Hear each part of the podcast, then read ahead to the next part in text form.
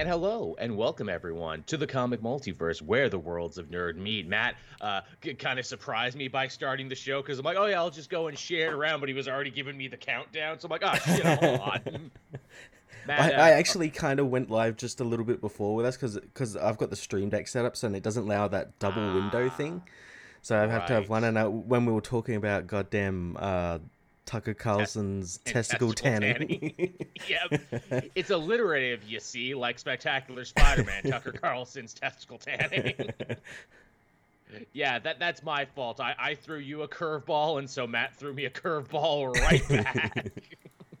that's uh, that's how we do on this show. But uh, how have you been, Matt? How are things since last we spoke? Uh, last week, of course, we did retro hero video because it was the end of the month. Thank you everyone for checking that out. But we're back with a big show that's not just news heavy but new release heavy too.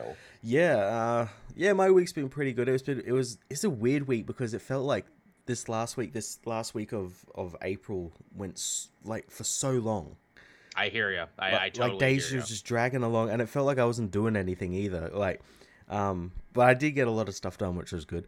Um, but yeah, apart from that, I, I've been getting into Warhammer Yes, I saw that on Twitter. You had all the stuff. It was it was a big toy filled week for all of us. You got into Warhammer. I finally broke down and bought a Marvel Legends figure. Look, look how good it is. yeah, I saw that. What uh so, so what made you finally pull the trigger on Warhammer? Uh just cuz I found it cheap. Ah, uh, there yeah, that explains it. Yeah, like, like I ended to. up getting um they they apparently do the they do three different tiers of like um they're like a starter kit Mm, I got the I got D&D. I got the mid tier one, and I found it on this website for like a ridiculous price. It was like seventy bucks, mm, and yeah, you get like two armies and like some buildings and stuff. And it was a really good deal. So I ended up. I know get... it's an expensive hobby. Oh fuck yeah! Holy shit yeah! Like yeah, some some um, even the paints. The paints are really oh, fucking God, expensive. Yeah. Oh, the amount of effort and work people put into it is staggering and very impressive. And hey, you know, speaking of money, B Black is helping us out you and me with your new Warhammer obsession with the super chat. Uh, curious, what were your guys' thoughts on Moon Knight episode five? It was triggering but impressive and well connected to the MCU pantheons and afterlives. Uh, I loved it. I thought it was the best episode they've done all season. It was really fucking good, wasn't it? It's the origin you wanted, and the fact that they made you wait for it, I think, made it all the more affecting. Mm-hmm. And yeah, like B Black said, they were not afraid to sh- uh, to not shy away from some of the darker, more unpleasant aspects of Mark Spector's life. Yeah, yeah, they they went for it. It feels like the sort of thing that you could really only do in a six-part miniseries. It feels like you couldn't really do this in a movie, or if you did, mm-hmm. it wouldn't have the same effect. Yeah, it'd be all cut down. Uh, yeah. They do it for time. Wouldn't uh, get all probably you probably wouldn't get like the great performance from Oscar Isaac. No, he fucking owns it in this one. Like this, this is totally like the Emmy for your consideration moment that he gives. Yeah, yeah. In a double performance. Mm-hmm.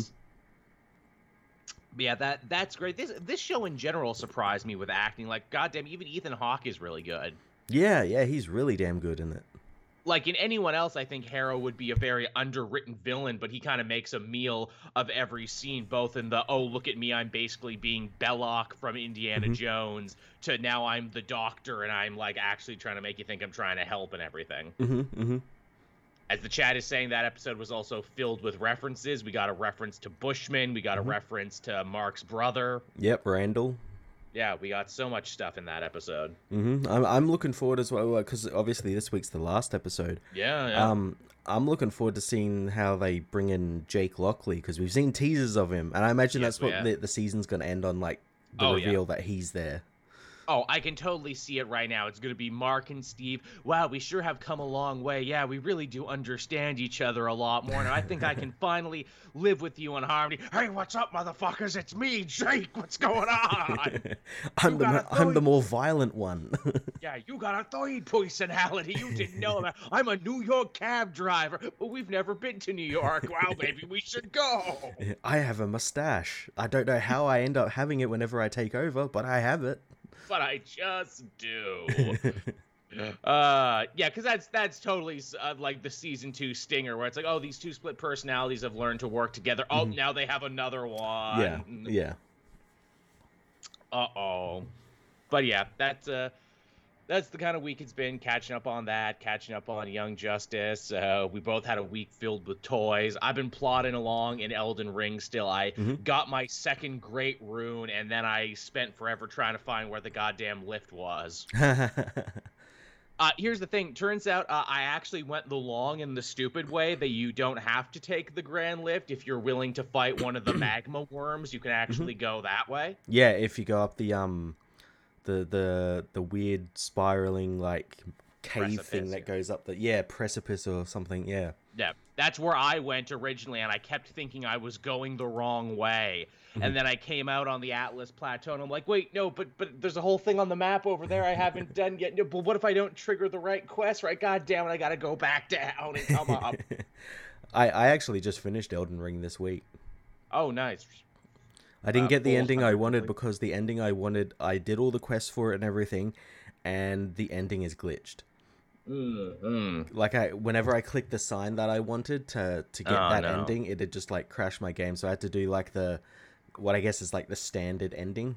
Right, of course. So I, am amazed because again, I've been playing the game for like hours and hours, and I hadn't even started any of like the big storyline ending things. Like this mm-hmm. will affect your ending quest because mm-hmm. I, I, hadn't found found Ranni again. I hadn't, you know, Fia hadn't offered me anything. So I'm like, well, what the hell is going on? It's only now did I actually find uh, Ranni's rise and everything and start her mm-hmm. storyline. Yep, uh, behind that uh, that castle filled with all the spider hands, the creepy spider yes. hands. yes, you got to make your way through freaking Caria Manor and all the nightmare bullshit that's in there. oh boy, oh boy, it's a hell of a place. That fucking place and the goddamn ghost knights and everything else. Oh, and then you got to fight the big knight by big the knight. lake and everything, yeah. and they're throwing magic at you. Yeah. Yeah, that was that was fun. Uh, uh, oh, Cowboy with a good question. Hey, Joel, are you appearing at any conventions this year? Uh, I would really love to, Cowboy, but I'm getting a bunch of expensive dental work finally done that I've been putting off forever. So unless someone is willing to like fly me out and buy my hotel for me, probably not, because my wallet's going to be pretty decimated for the next couple months. Just go and shill the new Sony film. They'll fly yeah, you out yeah. somewhere. You know. Of course, yeah, yeah, no doubt. I mean, if it works for other people, it should work for me too. Exactly, exactly. Uh, honestly, I'm glad I'm finally getting it done. I, I'm sure I mentioned this before, but I actually went there, did all the tests, all the X-rays, and everything, and they're like, okay, so that broken one definitely needs to come out, but we got these new medical fillings you might like to try if you're not feeling any pain. But also, hey, one of your eye teeth, uh, turns out there's actually like an obstructed vein, so oh, that no. one probably. Yeah, so that one probably would have fallen out anyway, so we need to actually get in there and do something with that one right now. So that's a hell of a thing. That's what my week was looking like. I, I, go back on the 16th to try and finish stuff out, but I'm finally getting shit done. Nice, nice. Uh, on the upside, too, the dentist I got, he's a nice older guy who doesn't have social media, so I think I managed to talk him into knocking a couple bucks off there. Because I'm like, hey, you know, if you need a social media manager, I have at least 40,000 YouTube followers. and he seemed genuinely interested in that because he is older and his business doesn't have a Twitter or doesn't have any of the other stuff you normally have. So I may have talked a huge game about being way bigger than I am. so that's fun. Uh, sh- should we hop into the news this week, Matt? We got a whole lot to catch up on from both this week and last week. We do, yeah. All right, so I guess we'll start stuff off uh, with some sad news, but some news we should probably cover all the same. Legendary comic creator, writer, and artist Neal Adams passes away this week at age 80. Yeah, this this is kind of a shock. Yeah, this this one is surprising to me because he just seemed like one of those immortal comic book guys. It seemed like he was never gonna die. He mm-hmm. was old my entire life and just mm-hmm. you know moved from project to project. He was old old my entire life, but he never looked it. No, no, he didn't. He always had vim and vigor. He was always spry and with it. Even mm-hmm. near the end, again, I saw him at a convention five, six years ago, and I actually got to talk to him about Green Arrow for a bit, and he signed one of my prints. It's the famous one, the "My Ward is a Junkie" one there, and yeah, he was he was totally with it then. He he uh, he always struck me as one of those guys who was going to live to hundred. Yeah, yeah. Really, really did. Uh, Eric Santi helping us out in the chat yet again. Thank you, Eric. Hey guys, what would be a good realty show on Krakoa? Personally, I love the idea of Drag Race Krakoa and Real Housewives of Krakoa. Oh man, I mean Survivor. They're on an island. they just drive them out to the peninsula and be like, okay, you have to live here with powers or no powers, whatever's more interesting that would be a good one. I mean, The Bachelor, The Bachelorette. I mean, how many you know uh, mm-hmm. worthy bachelors and bachelorettes are there on the island, and that, everyone's fucking? That Real Housewives of Krakoa would be a great idea as well. If if not just for like Emma Frost being a bitch to everyone. Oh god, oh she's perfect for it. Mystique, Mystique just and Destiny. yeah, Mystique wine drunk at eight in the morning every day. Look, I'm just saying, if she comes here, I'm gonna snatch her fucking wig. Is all I'm saying. I've done it before. I have put motherfuckers in the ground. I'll do it again. I'm not afraid. Honey, honey, please, please. You're scaring the children. I don't give a fuck. I used to be a villain, damn it. I used to mean something back in the day.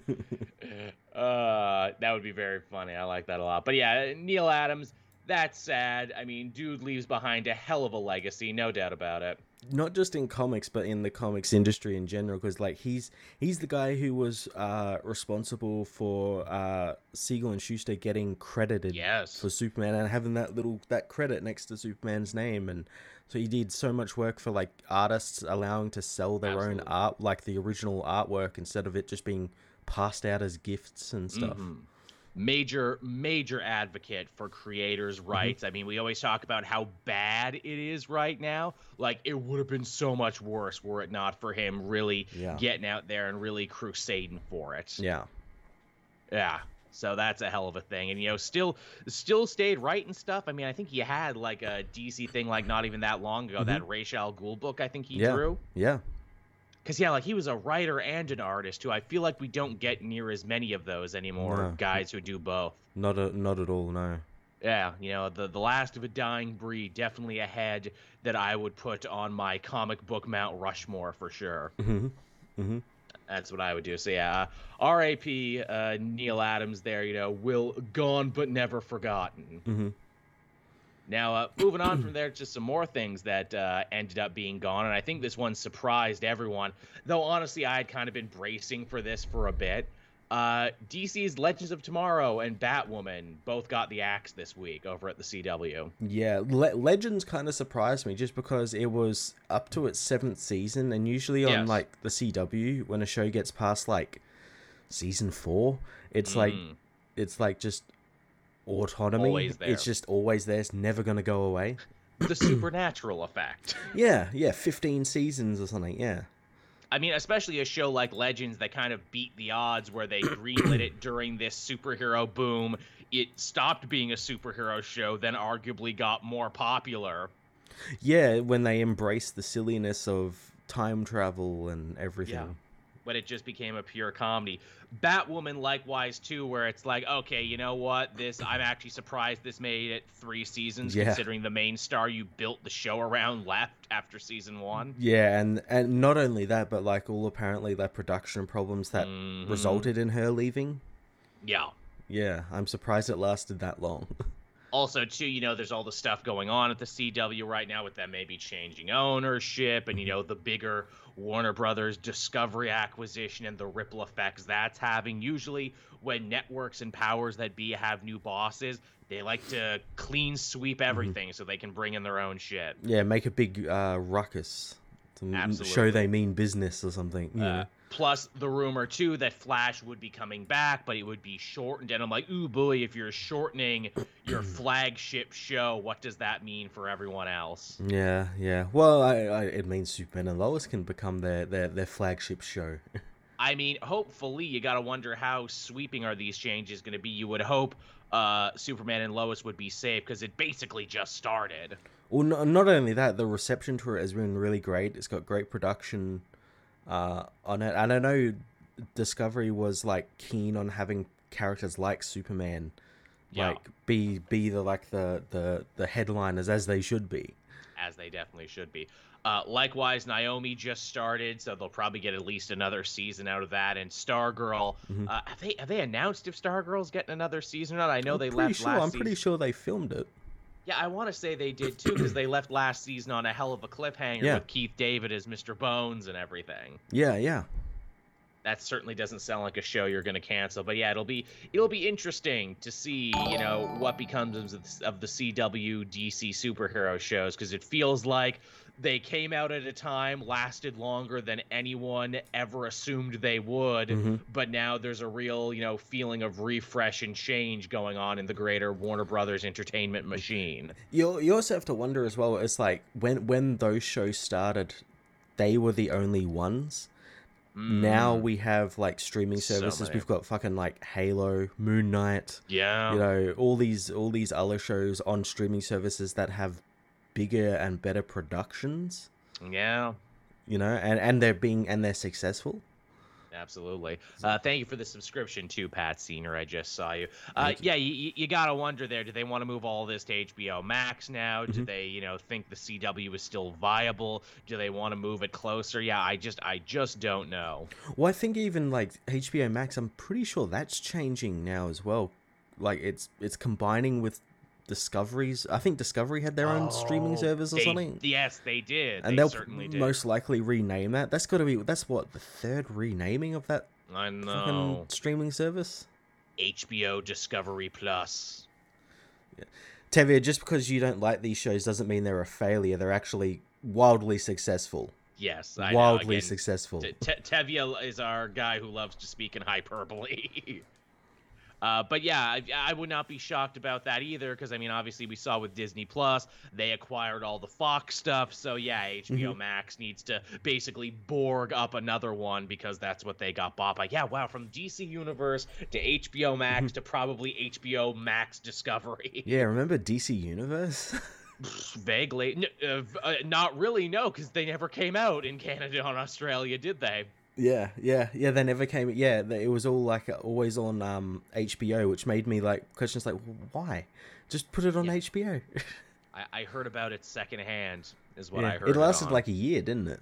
It did not last very long at all. No, no. Uh, but yeah, so we'll be sure to keep you posted on all this CW news. There, it's sad to see Legends of Tomorrow go. That was the one I was still probably the most invested in but at the same time too i think they had like a great run like no one can fault it, what they did yeah i think it, i think it was it was starting to like wane a little bit where it's like okay it kind of doing the same thing over and over again i i was kind of looking forward to uh booster gold though same yeah. i mean there's nothing to say he can't appear somewhere else but, um, Absolutely. Um, but yeah, I, I was kind of looking forward to Booster Gold being part of that show now.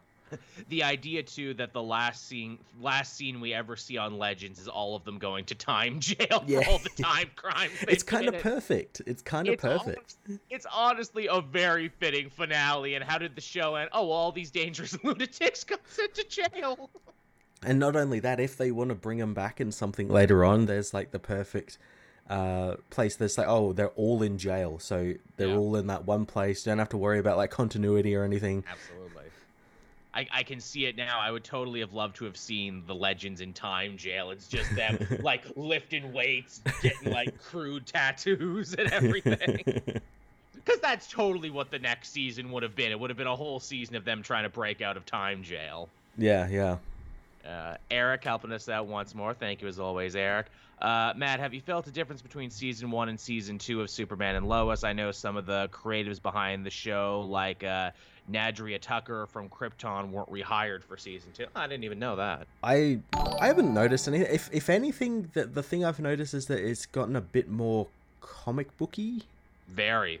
Like like that first season was very reserved and like Drama, what it was doing yeah. uh, with like comic books and stuff. Whereas this season we're, we're going to fucking Bizarro World. We've got Man. Metropolis Kid. We're getting all these really cool comic book stuff.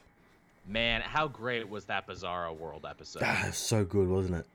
There were fucking squares instead of circles, and everyone dresses like they've gone to a freaking Panic at the Disco concert. I, I love Goth World. Gerard Way is president.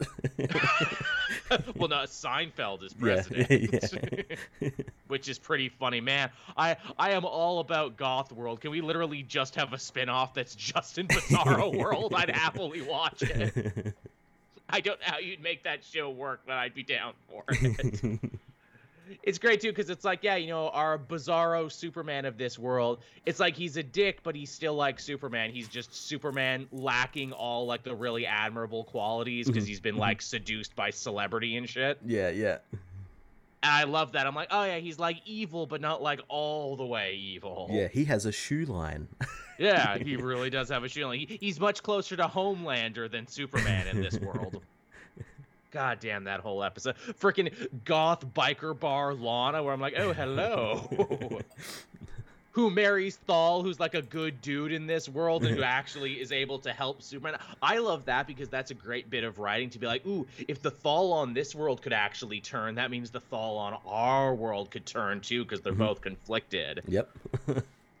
which makes me think, oh my god, are they going to actually do that? Is Superman going to have like an ally who's also a Kryptonian? I mean, it, it could happen. I mean, he even managed to what uh, turn uh, that general guy to his side. Yeah, there, I, I was great. not expecting Anderson to turn. I really no, was not. No, I thought he was going to be a shithead to the very end, but him having this journey and having this realization of being like, oh, this is why Superman had to lie to me to keep secrets because he has a family mm-hmm. that he loved very much. Oh, what a human thing. He's not at all what I thought he was, and he's still trying to help me, even though I tried to kill him. Mm-hmm, mm-hmm. What a what a fucking journey. It's great. It's been great. Yeah, that's that's solid TV writing, is what that is. Solid. Absolutely. Uh, now moving on to some writing that's not so solid. The Sony verse, Matt. The what, what, what, was the acronym we came up with? Spump or something? Scump, scump, spunk. Spy- Spider-Man Pictures Universe, whatever the fuck it is. The Morbius verse. you know, call it what it is uh, announced that you know don't don't worry you know Morbius you know uh, t- t- took a hit at the box office. You know we were you know massive laughing stocks there in the entertainment press for a couple months. Don't worry we know how we're to turn this ship around though. We do yeah you know, you see, the problem with Morbius is, you know, we we were we went too well known, Matt. You know, we went too popular. You know, we did what people thought we were going to do. You see, here at Sony, here at Spunk, we're smart, and what we got to start doing is we got to start making stars, man. We got to think outside the box. That's why what the people really want is an El Muerto movie. T- tell the people who El Muerto is. Uh, he's a Mexican luchador and a villain who appeared in two issues of Spider-Man. Yeah, that's it. Two. two fucking issues, but don't worry, we didn't just dig up some no-name character for no reason. Rapper turned wrestler turned, I guess, actor now. Bad Bunny is attached to the project. oh, we're getting everyone like the the titans of the film industry. oh, the, the, the vapors, the vapors I got over here now. Oh my god. So yeah, they basically picked a no-name character and put an actor, musician attached to it. It sounds like the worst idea ever because it is in fact the worst idea ever. See, I I, I read that it was the opposite whereas Bad Bunny wanted to do a superhero film with Sony. That makes more sense. And uh, they let him let him choose. Right. And out of all of the he wanted he wanted I read somewhere you wanted a character that were like um represented like uh the Latino community and, yeah. and Hispanic communities, and he chose this character. At you know the, the I, this out of all the characters, he chose clear, this character clearly because El Muerto is a Mexican wrestler, and yeah. we saw Bad Bunny at WrestleMania and you know uh, all these other WWE shows. He surprisingly he can actually wrestle. Like you wouldn't expect it, but he actually does pretty cool moves. But seriously, if you wanted to be a Hispanic character in the Spider-Man universe, why not fucking Black Tarantula? Yeah, why not like well, he, he didn't even need to be like a Hispanic character. He could have like taken a character and made them Hispanic, like what they d- yeah. did with uh, Scorpion in the Ultimate Universe, and then in uh, Homecoming. Yeah, when... absolutely. There's so many ways you could have gone with this. Yeah, so many, so many ways. But no, we've got to have this character. This is going to be the next big, the big, big thing. Yeah and you know because sony's not desperate at all at this point yeah we'll do whatever you know just say that we're cool just say that we're popular we'll do whatever yeah. you can hit us it's fine well when this was announced i said that may uh, i was wondering if maybe like uh, marvel studios because they've got obviously more spider-man movies coming out uh, yes. Uh, i wonder if maybe they've got like dibs on certain on like the the like the a-list spider-man oh, villains oh, like your vulture to. your scorpions doc ock all that sort of stuff, and You just leaves. And that was like in their contract, and it's left Sony with Morbius and Kraven and all these people. Amazing Zero says White Tiger. I, I think White Tiger might actually be tied up in the Daredevil class of characters, though I am unsure. Mm. Uh, Bland Man helping us out. Sony, you cowards, give me Crane Dad film starring C. Thomas Howell, the movie we all really want. Someone on Twitter brought that up the other day, like, oh, you know, this scene is still so amazing, it gives me goosebumps. I'm like, it's fucking a stupid scene. We all It's made so fun of it for years. Where the fuck were you? uh, so it's that revisionist history that now bad movies are, are good. All bad movies It's are the pre. It's the prequel uh, syndrome.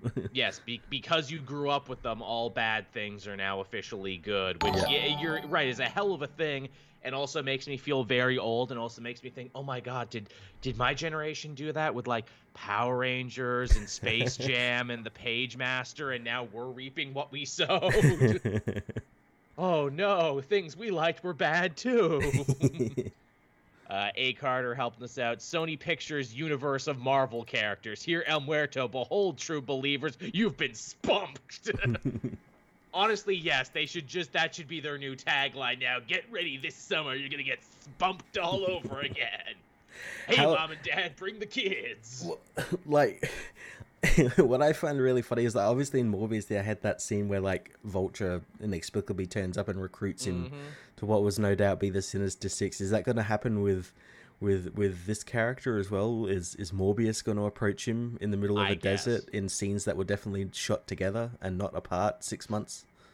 Well, you know, they're gonna have to make it an island. They're gonna have to fly out to Jared Leto's cult island. it's the only way that he's gonna film these scenes. They're gonna have to do that thing where he's gonna have to cover his mouth. Hey, El Muerte, we'd really like you to join the Sinister Six project.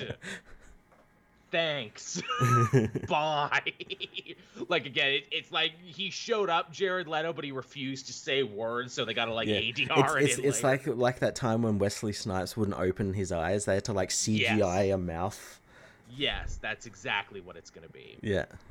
So Morbius was a massive failure. Venom inexplicably continues to make money, probably just for the fact that it's Venom. Yeah, that got a We third got- film announced as well. Like I cannot. I just well, I, I mean, I can because they make money and people want to go see them. I think half. But like, people- how?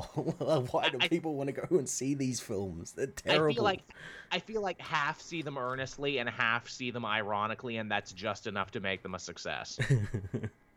I really, really do. Or people saw that last one in hopes that they would get some Tom Holland Spider-Man connection, and they did. But never forget they pulled the rug out from under you because it doesn't matter and it'll never matter. it's Sony. It's it's that cheap cheap uh, tricks.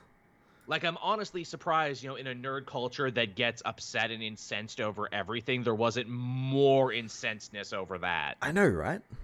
Yeah, like you would think they're like, oh, they lied to us. They took our money and promised us Spider Man, and now they're not going to give it to us. I'm genuinely surprised in an era of nerd belly aching, we did not get that. Especially when it was like a legit lie. Yes, legitimately, they lied to you with the post credit scene in Venom. yeah, yeah, and then and then again in Morbius with this with that whole vulture shit where it's like teased that he's in the actual film Mm-hmm, and there's a Spider-Man in the actual film, but there none of that, none of that. It was a rug pull. It was a rug pull. They they literally lied to you every step of the way. It's shocking. Mhm. genuinely genuinely kind of shocking but yeah so morbius was a failure venom surprisingly makes money and is getting a third one there's a Kraven film in development do you think the Kraven film is going to go the same way as morbius or do you think more people know who Kraven is to give a shit I don't, I don't, I don't trust the general audience to know who Kraven is. Mm. Just because, like, what else has he appeared in, like, the cartoon, and that's, like, it. He's been in bait. Well, the thing with Kraven, at least, is Kraven is popular enough to have been in everything. He's been in just about every cartoon I can think of.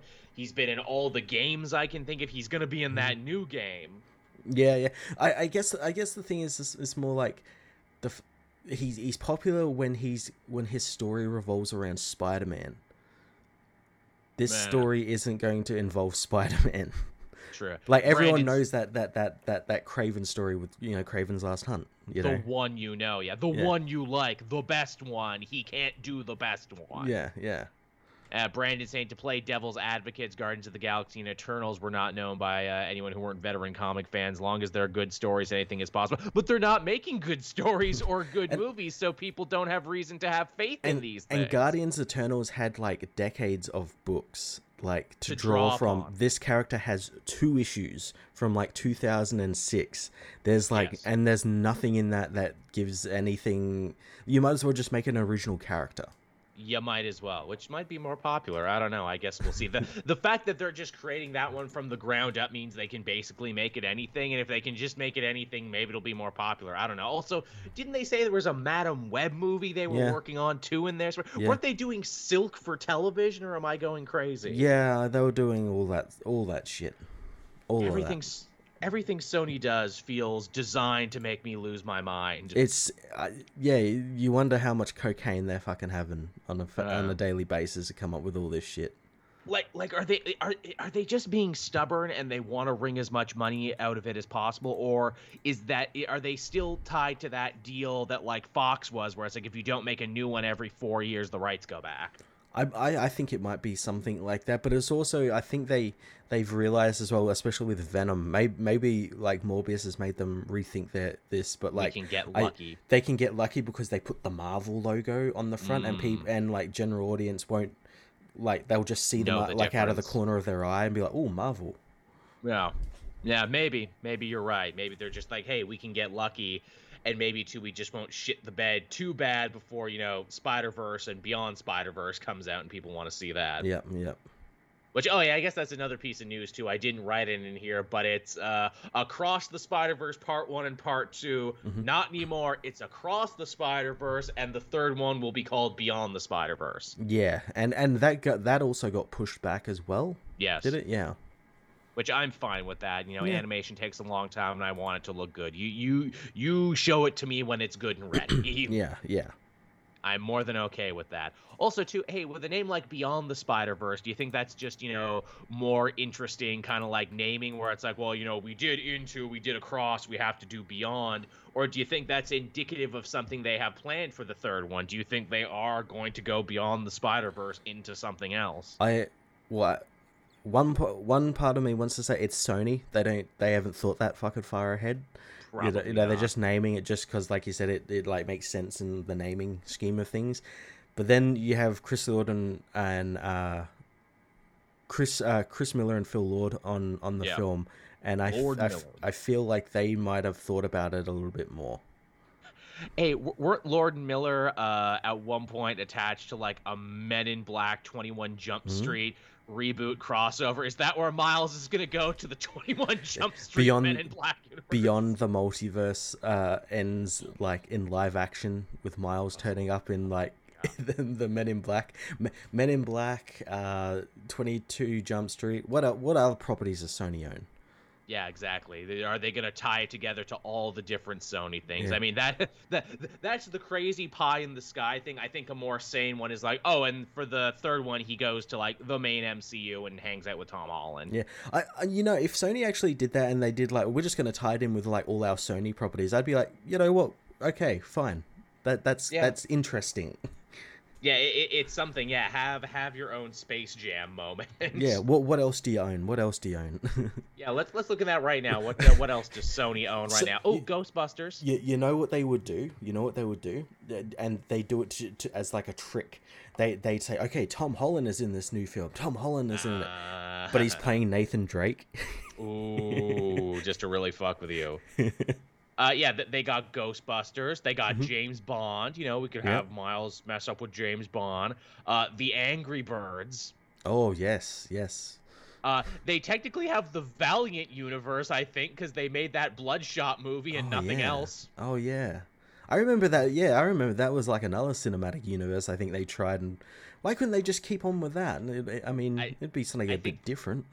I think the pandemic killed it because it came out like the same week as the pandemic started true, three yeah. years ago. That's true, yeah.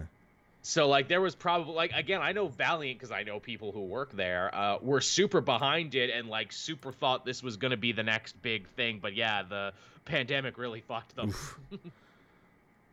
and, uh, and, and like the movie's not even that bad either. Bloodshot, it's all right. I, I mean, it's a Bloodshot film. Yeah, it, it's exactly what it says on the tin. It's basically every direct-to-DVD action movie you've ever seen. Yeah. It's like late period Seagal, yeah. Dolph Lundgren, but that's fine. Yeah. I guess they technically own Goosebumps. Mm. So there's something they could do. Chappie, oh, they could uh, cross on over with all those guys. District Nine, that whole shared universe. the New Zealand verse, as we call it, or the South African verse, I suppose. Uh, anything else they got there? Uh, oh, Charlie's Angels. I think they still got Charlie's Angels. Oh, and the girl with the dragon tattoo. Oh yeah, yeah. We'll cross over with all of these films. yeah. Oh, technically Resident Evil, I guess. Yeah, I guess they do. Yeah oh no, Miles goes to Star City and there's zombies. Oh no. Oh, no. or Raccoon City, it's the stars. I'm thinking Green Arrow. My brain just auto completed. So yeah, there's lots of places for them to go and beyond. they they should do that. They should totally do that just to fuck with people. I agree. I absolutely agree.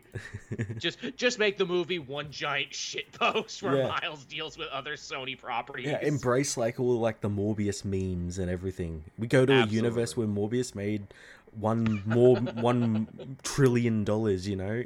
oh well, well, you go to Vampire Earth where Morbius succeeded and everyone is a vampire. Yeah, absolutely. That's totally where you go with yeah. it, one hundred percent. Yeah.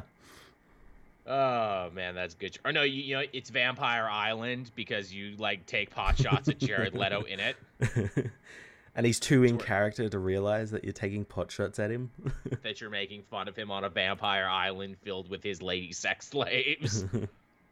All right, we, we are sold now. Let's uh, let's write up this treatment and send it to Lord Miller before the end of the show and they're like fucking brilliant. You know, throw out everything, throw out the genius tour de force we were working on. Let's make a giant cinematic shit post instead. uh, there you go. And uh, hey, from Spider-Man news to another piece of Spider-Man news. Uh, hey, hey, hey, man, we, we, we got to be really careful and quiet when we say this. Have you have you heard of the dark web? maybe, maybe. Maybe you can either confirm I bought my first slave off of there. ah, but dumb tish. Hey, Jared Leto, get out of here, Jared Leto. You're not welcome here. You're banned from the comic multiverse for life. Uh, well, apparently, dark web uh, isn't just a scary thing that exists uh, off the beaten path of the internet, but apparently it is also the name of a brand new Spider-Man event that is seemingly starting on Free Comic Book Day. Okay. Okay again, very little is known about this, but given the font is the same color as Chasm, the character that Ben Reilly became, it looks like Dark Web might be a big crossover between Chasm, the new Zeb Wells Spider-Man book, and I'm probably gonna guess the Miles Morales book, uh, considering how this new Spider-Man from this week ended. Mm-hmm. Yeah, I, I'm I'm guessing I mean, it kind of makes sense that they'd be going into a big event. I was kind of dis- kind of disappointed that they're going in so soon. Yeah. Um, but uh, yeah, it was it was kind of a no brainer. Yeah, again, yeah, it's, it's been a bit since we've had a big Spider-Man event. You know, it hasn't been that long since Sinister War. Yeah, yeah, yeah. It's, it's only been a couple of weeks, you know. Yeah, yeah. Got, to do it again. Got to, you know, that's. I, I feel bad for Zeb Wells because that totally feels like something they spring on a new oh, young writer absolutely. who's just writing it for the first time and can't fight back. Where it's like, but but I'd like to tell my story though. You're doing an event but but I just started. I really need to get the fans on my side and everything. You're do. We said you're doing a fucking event. We can call any of the other writers who were in, you know, the Beyond era to come and do it if you don't wanna. yeah, yeah.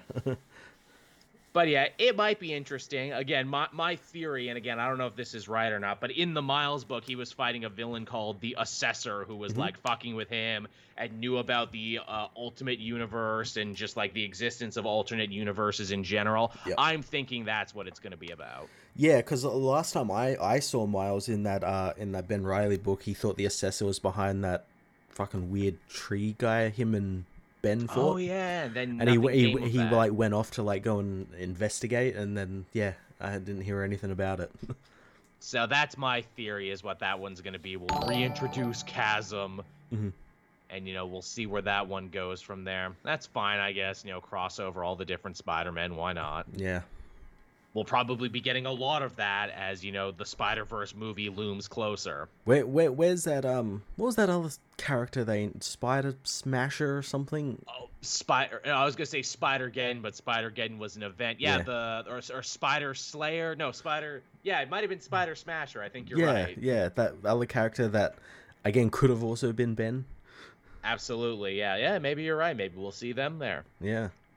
Uh, Riv Wilson helping us out there. They could redo the Teen Titans gag about Batman movie spin-offs, etc. But in Across the Spider Verse, it's a gag about trash Spider-Man universes. Yeah, I like that.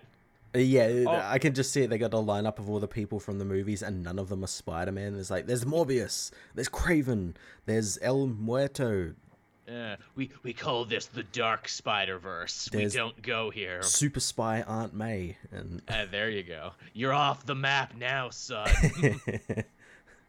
Here there be monsters.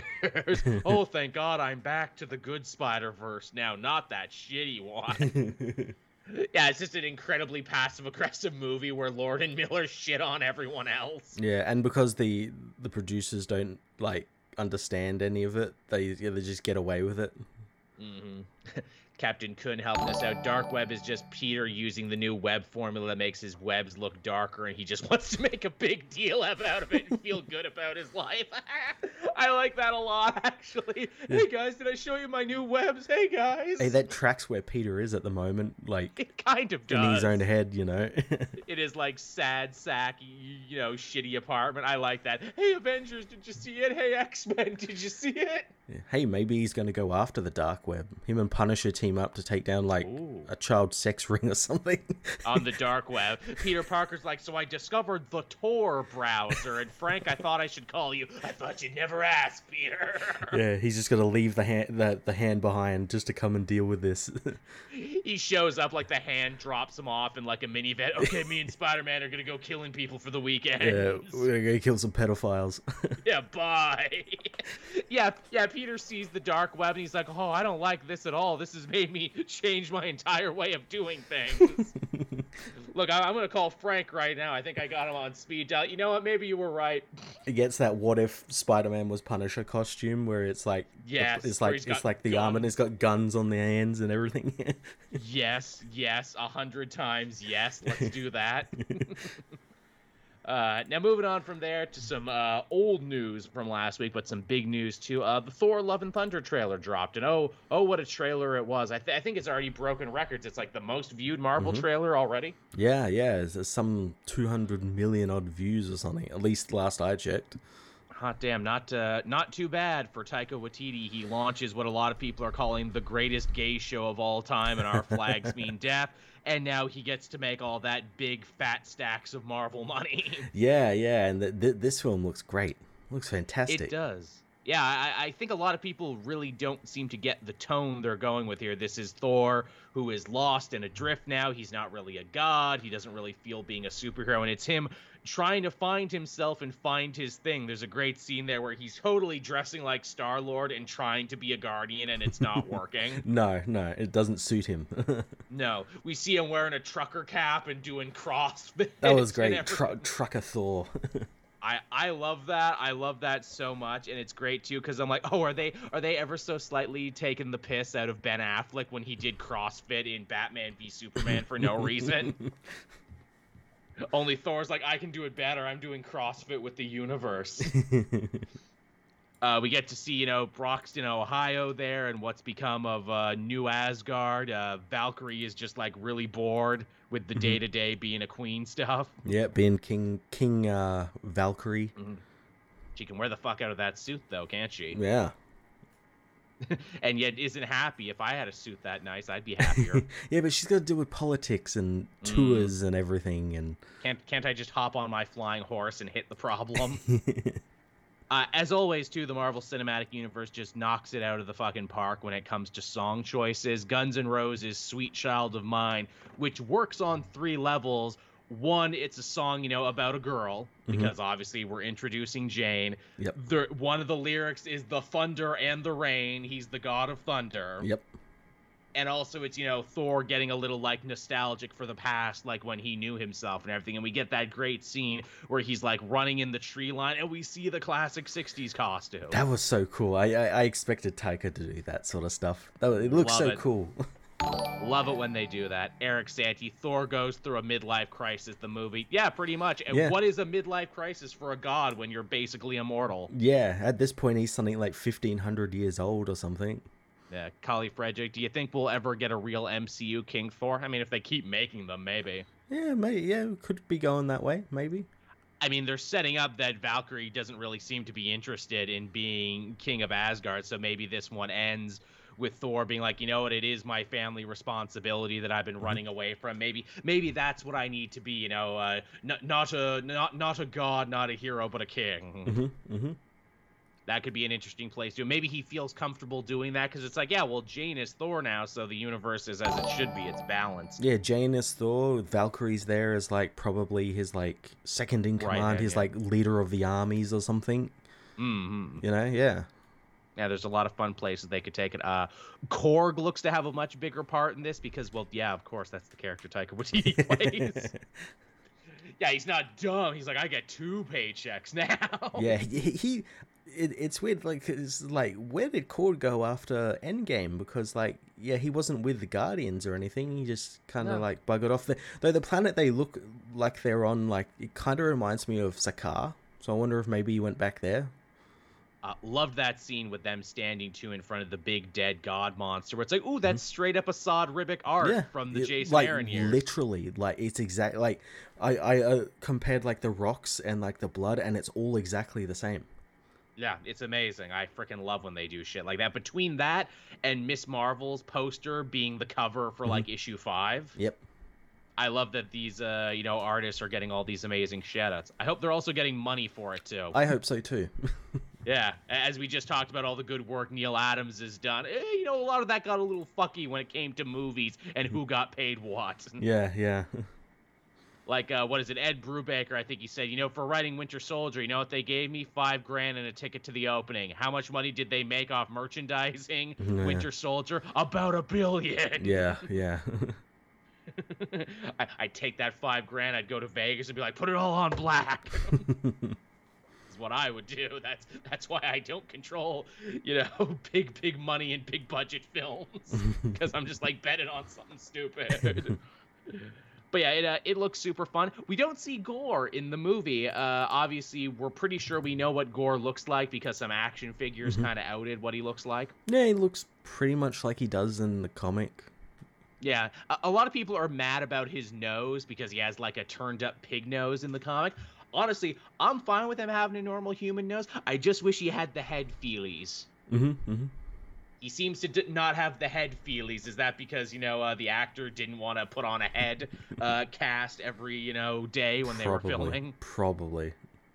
That's a shame because I think that's like one of the coolest things about Gorr is that he's really not an over-designed villain. I think so many new no. comic villains are over-designed. He is very sleek and very streamlined. He's just a cloak gray flesh and head feelies. Goes into his character about wanting to um, uncomplicate life. Yes. And and like just get rid of all of these fucking gods and everything. Of gods. course he would just be like just some some guy. Yeah, he's basically a space hobo. Is yeah, what he is. Yeah, yeah. It's a big cra- crazy alien space hobo. I wonder I wonder if we're gonna get his whole origin in the movie because his origin is very simple in the comics, and I wonder how they're going to choose to render that maybe. I know he. Do, I know in the toy uh, and some of the art, he does have a necro sword. Oh, interesting. Yeah, so I so at least that's staying in. Now I wonder how they're going to uh, square that circle because in the commentary for uh, Thor Ragnarok, uh, Taika Waititi says that oh Hela is actually using the all black the Necro sword. Maybe maybe it's like a uh, Thanos thing where Maybe. it's like uh where it's like it's one of the, one of them was a fake you know the gauntlets like the one Could asgard be. had was a fake maybe it's a holdover maybe it's like yeah and when you defeated hela the sword fell to my planet and fucked up yeah. everything for me yeah yeah when asgard exploded yeah, kind of tie it all together, like because that's that's just what you fucking gods do with your wars and your fighting. Your fucking garbage lands on our planet. I, I love Gorr because he's like the universe's most militant atheist. That's really what he boils down to. He's the ultimate atheist. Yeah, yeah. I hate you all so much. I'm gonna kill you all. uh, Captain Coon helping us out again. Muscular Jane Foster shows up. Well, mark me down as scared and yes. aroused. Pretty much. Yes. That's what that shot was all about, right? like, boom, hammer. Oh, look, I got the broken one, but also look at my sick gains. Been only eating chicken for like what two years to prep for this. yeah, it no, it looks good. We also got to see um Zeus and um the yes, Olympus yes, and everything. Zeus played by Russell Crowe. Cool. Uh, I hope this also means we get Hercules. Yes, that would be a great way to work Hercules in now that we have established that other pantheons do indeed exist. Mm-hmm, mm-hmm. Most definitely. Also, interesting times for gods and pantheons too, given what yeah. Moon Knight has showed us and everything. Yeah, yeah, we got to see all the Egyptian gods. Now we're getting mm-hmm. the Greek ones we technically already got the Wakandan gods, which made me, which was kind of interesting too, because we see what the Egyptian afterlife looks here. We've seen what the Wakandan afterlife looks like. Isn't it kind of fun that the Marvel Universe has given us a world where all of these theologies and all of these religious practices are valid and can live together and don't step on each other's toes yeah, and all? Yeah, they have like different uh, looks eh, for yeah. the afterlife. They're not all just like like a white void or anything. It's very comic book, isn't it? Where it's like, hey man, it all technically counts. Yeah, yeah. How about that? Uh, now what else we got after that one? Oh, here's a really unexpected one, but one I was sure we would have some fun talking about. Frank Miller and Dan DiDio are set to launch a brand new comic company soon. Oh boy. yeah, crazy Uncle Frank and Dan DiDio, who in fairness has been very fucking quiet since his ousting at DC. At Marvel, you mean? Marvel, yes, yeah, he's been really quiet, hasn't he? Which is really, really funny because I mean, he he's still technically writing Marvel books. Yeah, I guess so. He's he's got the uh, Reckoning War going on at the moment with uh, oh. Fantastic oh. Four. Oh, really? Is he involved in that too? I didn't he's know. Writing I thought that was it, all. Yeah. I, I thought that was all Dan Slott. Yeah, that's who we're talking about, aren't we?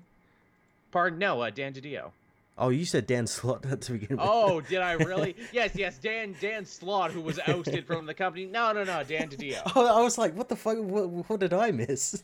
boy, boy, what what a wonderfully fucked up conversation we have. No, no, uh, Dan DiDio, former uh, former uh, big wig editor at DC guy there, you know, dude who hated Dick Grayson and the I, young character. I got like everything. immediately really confused with like Dan Slott and Frank Miller working together. What they're like completely different writers. Opposites, yeah. Tell me about it.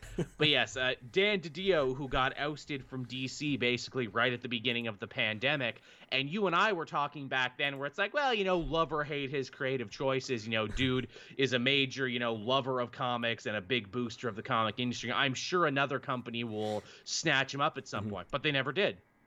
No, well, maybe maybe people offered him, but he wanted to make his own thing. Maybe, yeah, because like my in the back of my head, I'm like, any day now we're gonna hear he went to Dark Horse or he mm-hmm. went to Valiant yeah, or yeah. something. Yeah but no, actually, him and Frank Miller are working together to launch a brand new company. And oh shit, I had the name of it in front of me right here, but I can't, I can't quite remember. Obviously, the big question going into this is like, hey, you know, Miller and uh, DiDio, obviously they were big names. Are they still big names? Are they still going to be able to pack them in like they used to, or is this like you know kind of a pipe dream? Yeah, well, I know like what was the last thing Frank Miller actually released? That's Superman Year One, I'm pretty sure. Yeah, I know that did pretty well. Yeah, yeah, it did, did all right. That did pretty well. Uh, okay, the, the, the company is called FMP, and the logo is just Frank Miller's Freddy Krueger hat that he wears. Okay. Oh no! Uh, Frank Miller presents uh, to be financed by DAO NFT investment. Oh no, oh, no. NFT okay. pros are the money behind this. yeah, and they got they got the two two guys that probably don't understand NFTs and two of probably swindled guys. them. yeah, two of the oldest guys in the comic industry. Oh no, yeah, this is gonna be a problem. Oh no, that's like there was a book that released I think last week or the week before. Um, called The Secret War uh, Secret on American weed, War on yes. weed. I was gonna pick it up, but then they started Same. doing NFT shit. And I'm like, yeah, fuck you.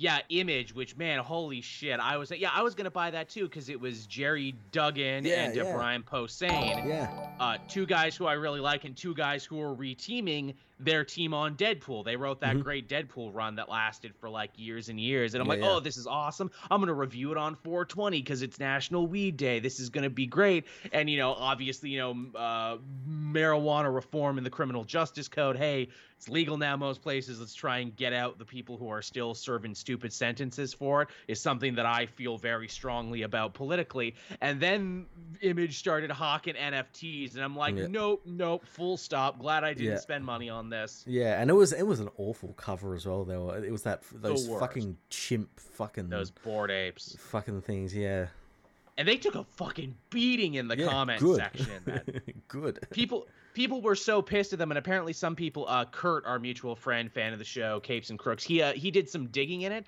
Uh, apparently, the person who owns that crypto wallet attached to that cover is like an editor at Image. Oh, of course. Mm, mm, so it went from bad to worse, zero to sixty in like ten seconds. It's all right. I saved the JPEG, so you know I own it now. So mission complete. Fuck yeah, but yeah, that was just bad all over the damn place. I'm like, wow, way to taint what was kind of a really cool idea in yeah. like seconds. Yeah. Also, too, hey, uh, Bored uh, Ape Yacht Club also had a bunch of their users a couple like a week later. I, I just find it funny that like the, the the the this this whole thing that people are saying oh it's the, it's going to be the new form of finance the new the next mm-hmm. generation of finance new technology they always seem to fall for just like the most obvious scams because it was like it was like an one of those email phishing scams that they fell yep. for. Yep. Yeah, again, it, it's hard for me to think that this is going to be the future of finance and, you know, Web 3 and how money is going to be spent in the future. Really, because it seems like you're all just getting robbed over and yeah, over again. Yeah, I, I have never heard of no one getting not robbed uh, yep. owning an NFT or like Bitcoin or something like yep. that.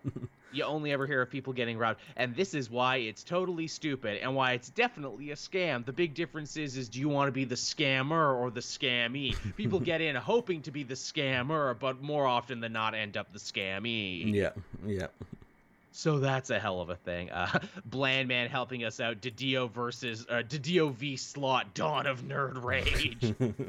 I mean, they're gonna be enraged when they find out what NFTs are when someone eventually explains it to them. God, yeah. I would really love to be a fly on the wall. Hey, Frank, you hear about this NFT thing? Well, they got a lot of money and they want us to make more comics, apparently. okay, I'll do it. Because I have nothing else going on, apparently. Yeah. God damn, this, uh, this, uh, I, I mark my words, we'll be talking about this one again. Uh, absolutely, yeah. when when, when, it inevitably gets like embezzled or mm. you know mm. Frank and Dio end up losing all their money or something to some Apple ID check phishing scam or something. Yeah, yeah, I know, right? yeah, this this can only end in disaster, or even too, as grim as this sounds, if when Frank dies, because he's an old mm-hmm. guy, I don't think he's in. I don't think he's ever been in great health because he's a hard living guy. Yeah, yeah. I, I would not stake my new company to him. Is all I am saying. No, no. Yeah, this guy will definitely help launch me to greater and greater heights. this old sick man. Yeah. is the way of the future, Frank Miller. also, too, as great as Frank Miller's old work is, and you know, as immoral as a bunch of the stuff he's written is, he's at the point in his career where he's written more bad stuff than good stuff now. Yeah, like officially. Like I can really count on one hand basically all the good stuff he's done and then yeah, you compare it to like literally everything else. if if I were him, I would have probably thought about packing it in many years ago, and maybe he kind of has because he hasn't really written much in the last few years. Yeah, he's been pretty uh, safe in what he's writing, like Superman, and yeah, he did like some Batman stuff, you know. I mean, like, yeah, you could do the convention scene for the rest of your life and sign autographs for the rest of your life, basically. Yeah.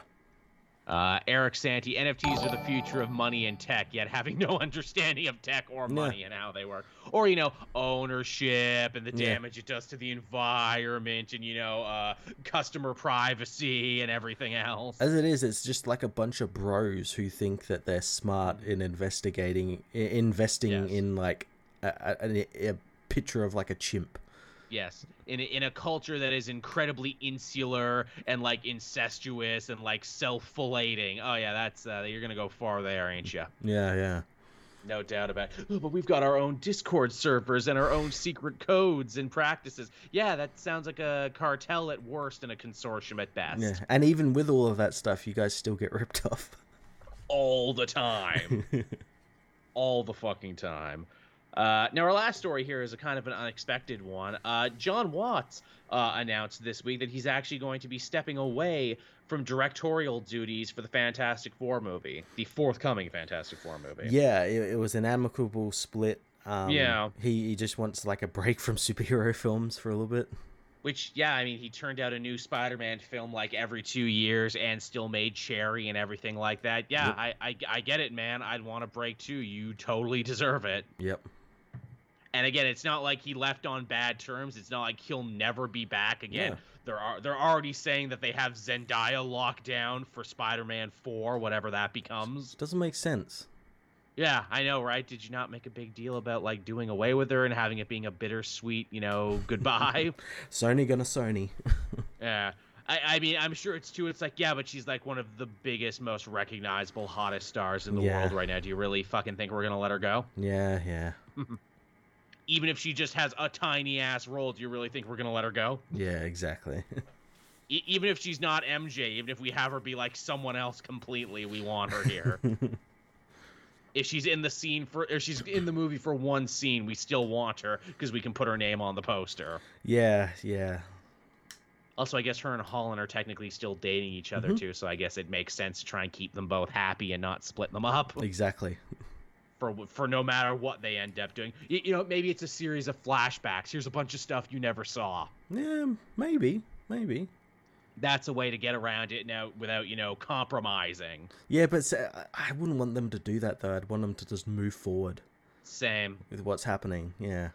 Yeah, we might not get that though. Yeah.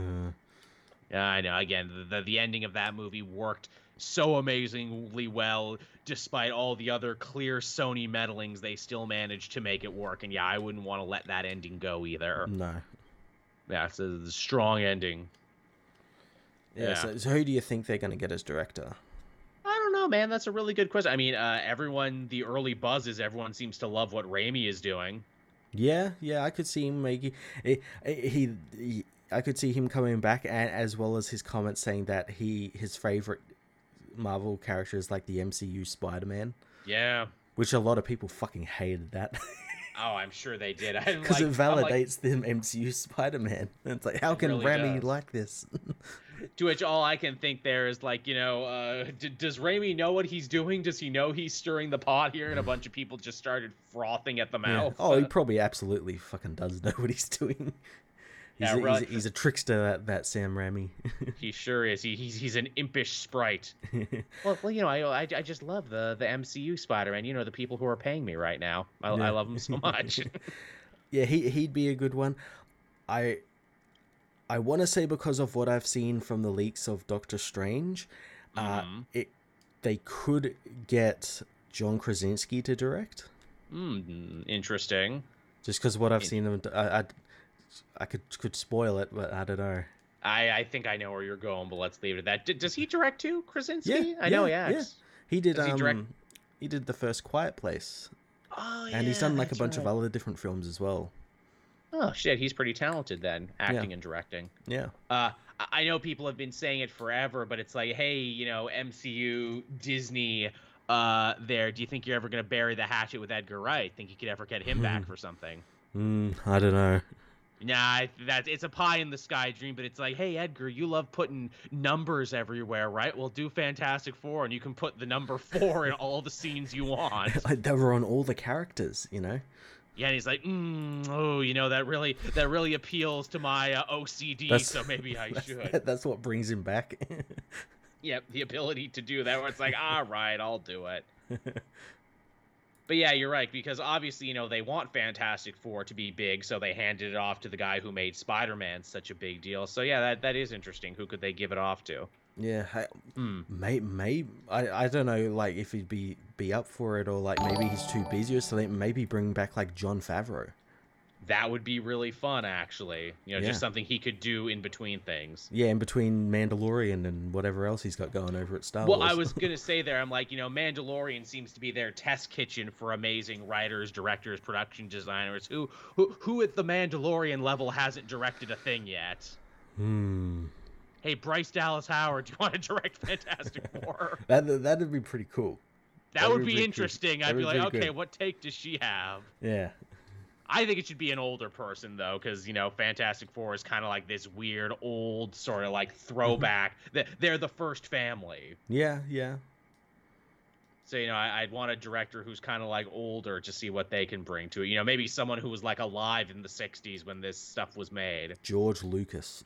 George Lucas. We we plucked this young up and comer out of obscurity, George Lucas, and we th- we think he's going to be really great. Yeah. we think we think you're going to love him. You know, we think he's really he's really going places. You know. Yeah, he understands. You know, if, if you can get this character working, then it'll all it'll work. really work. Hey, what about Paul Thomas Anderson? You think he'd ever do a Marvel movie? Hey, he fucking loves them. Uh, he does. And again, hey, you know, Licorice Pizza was a movie all about fucking nostalgia. So, you know, look, just do that with the Fantastic Four, make it all nostalgic and shit. Can he bring that one producer that he had in Licorice Pizza that like fights on the streets?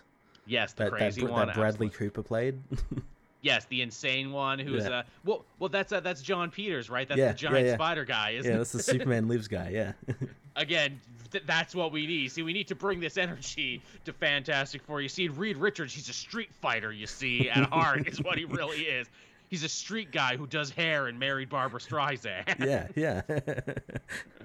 I'm fine with that. And you know, in Act Three, they need to fight a giant spider, the Fantastic Four. yeah, and a polar bear. yeah. The, the funny thing is, is that like you could do that in Fantastic Four, and it wouldn't be weird at all. No, no, it wouldn't. Yeah, they get up to shit all the time, man. uh, we got another one here. Uh, super chat there, Captain Coon helping us out. Uh, cold take idea: get Peyton Reed for Fantastic Four. Uh, yeah, I could see him doing it. I know everyone hates the idea of him doing it, but I'd want him to do it. Yeah, I know, right? It would almost be funny just for that. I, I, I, well, I know, like he really loves the Fantastic Four. Yes, he really fucking loves it, and he's done really great stuff on Mandalorian.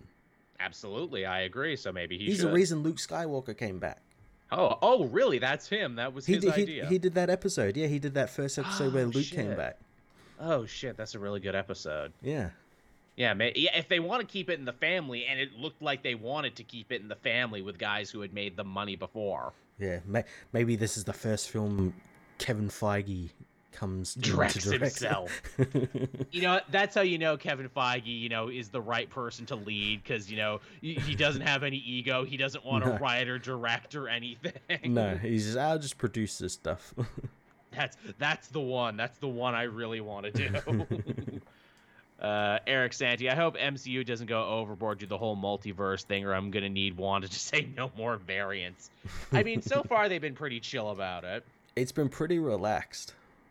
I mean, I guess we'll wait and see. I think that's always a fear in the back of our minds where it's like, okay, you know, the MCU works because it's so accessible to like, you know, hardcore fans and moms and dads and kids. You know, will there come a time when they get too in the weeds or get too up mm. their own ass with mechanics Th- and shit? That, that's why I'm glad with what I'm hearing about Doctor Strange, where it's like there was that time where they had like the leak, so and it was like mm. literally every cameo ever. But apparently mm. that's not mm. it. There's like a total of like five cameos, and it's all like in the good. same scene.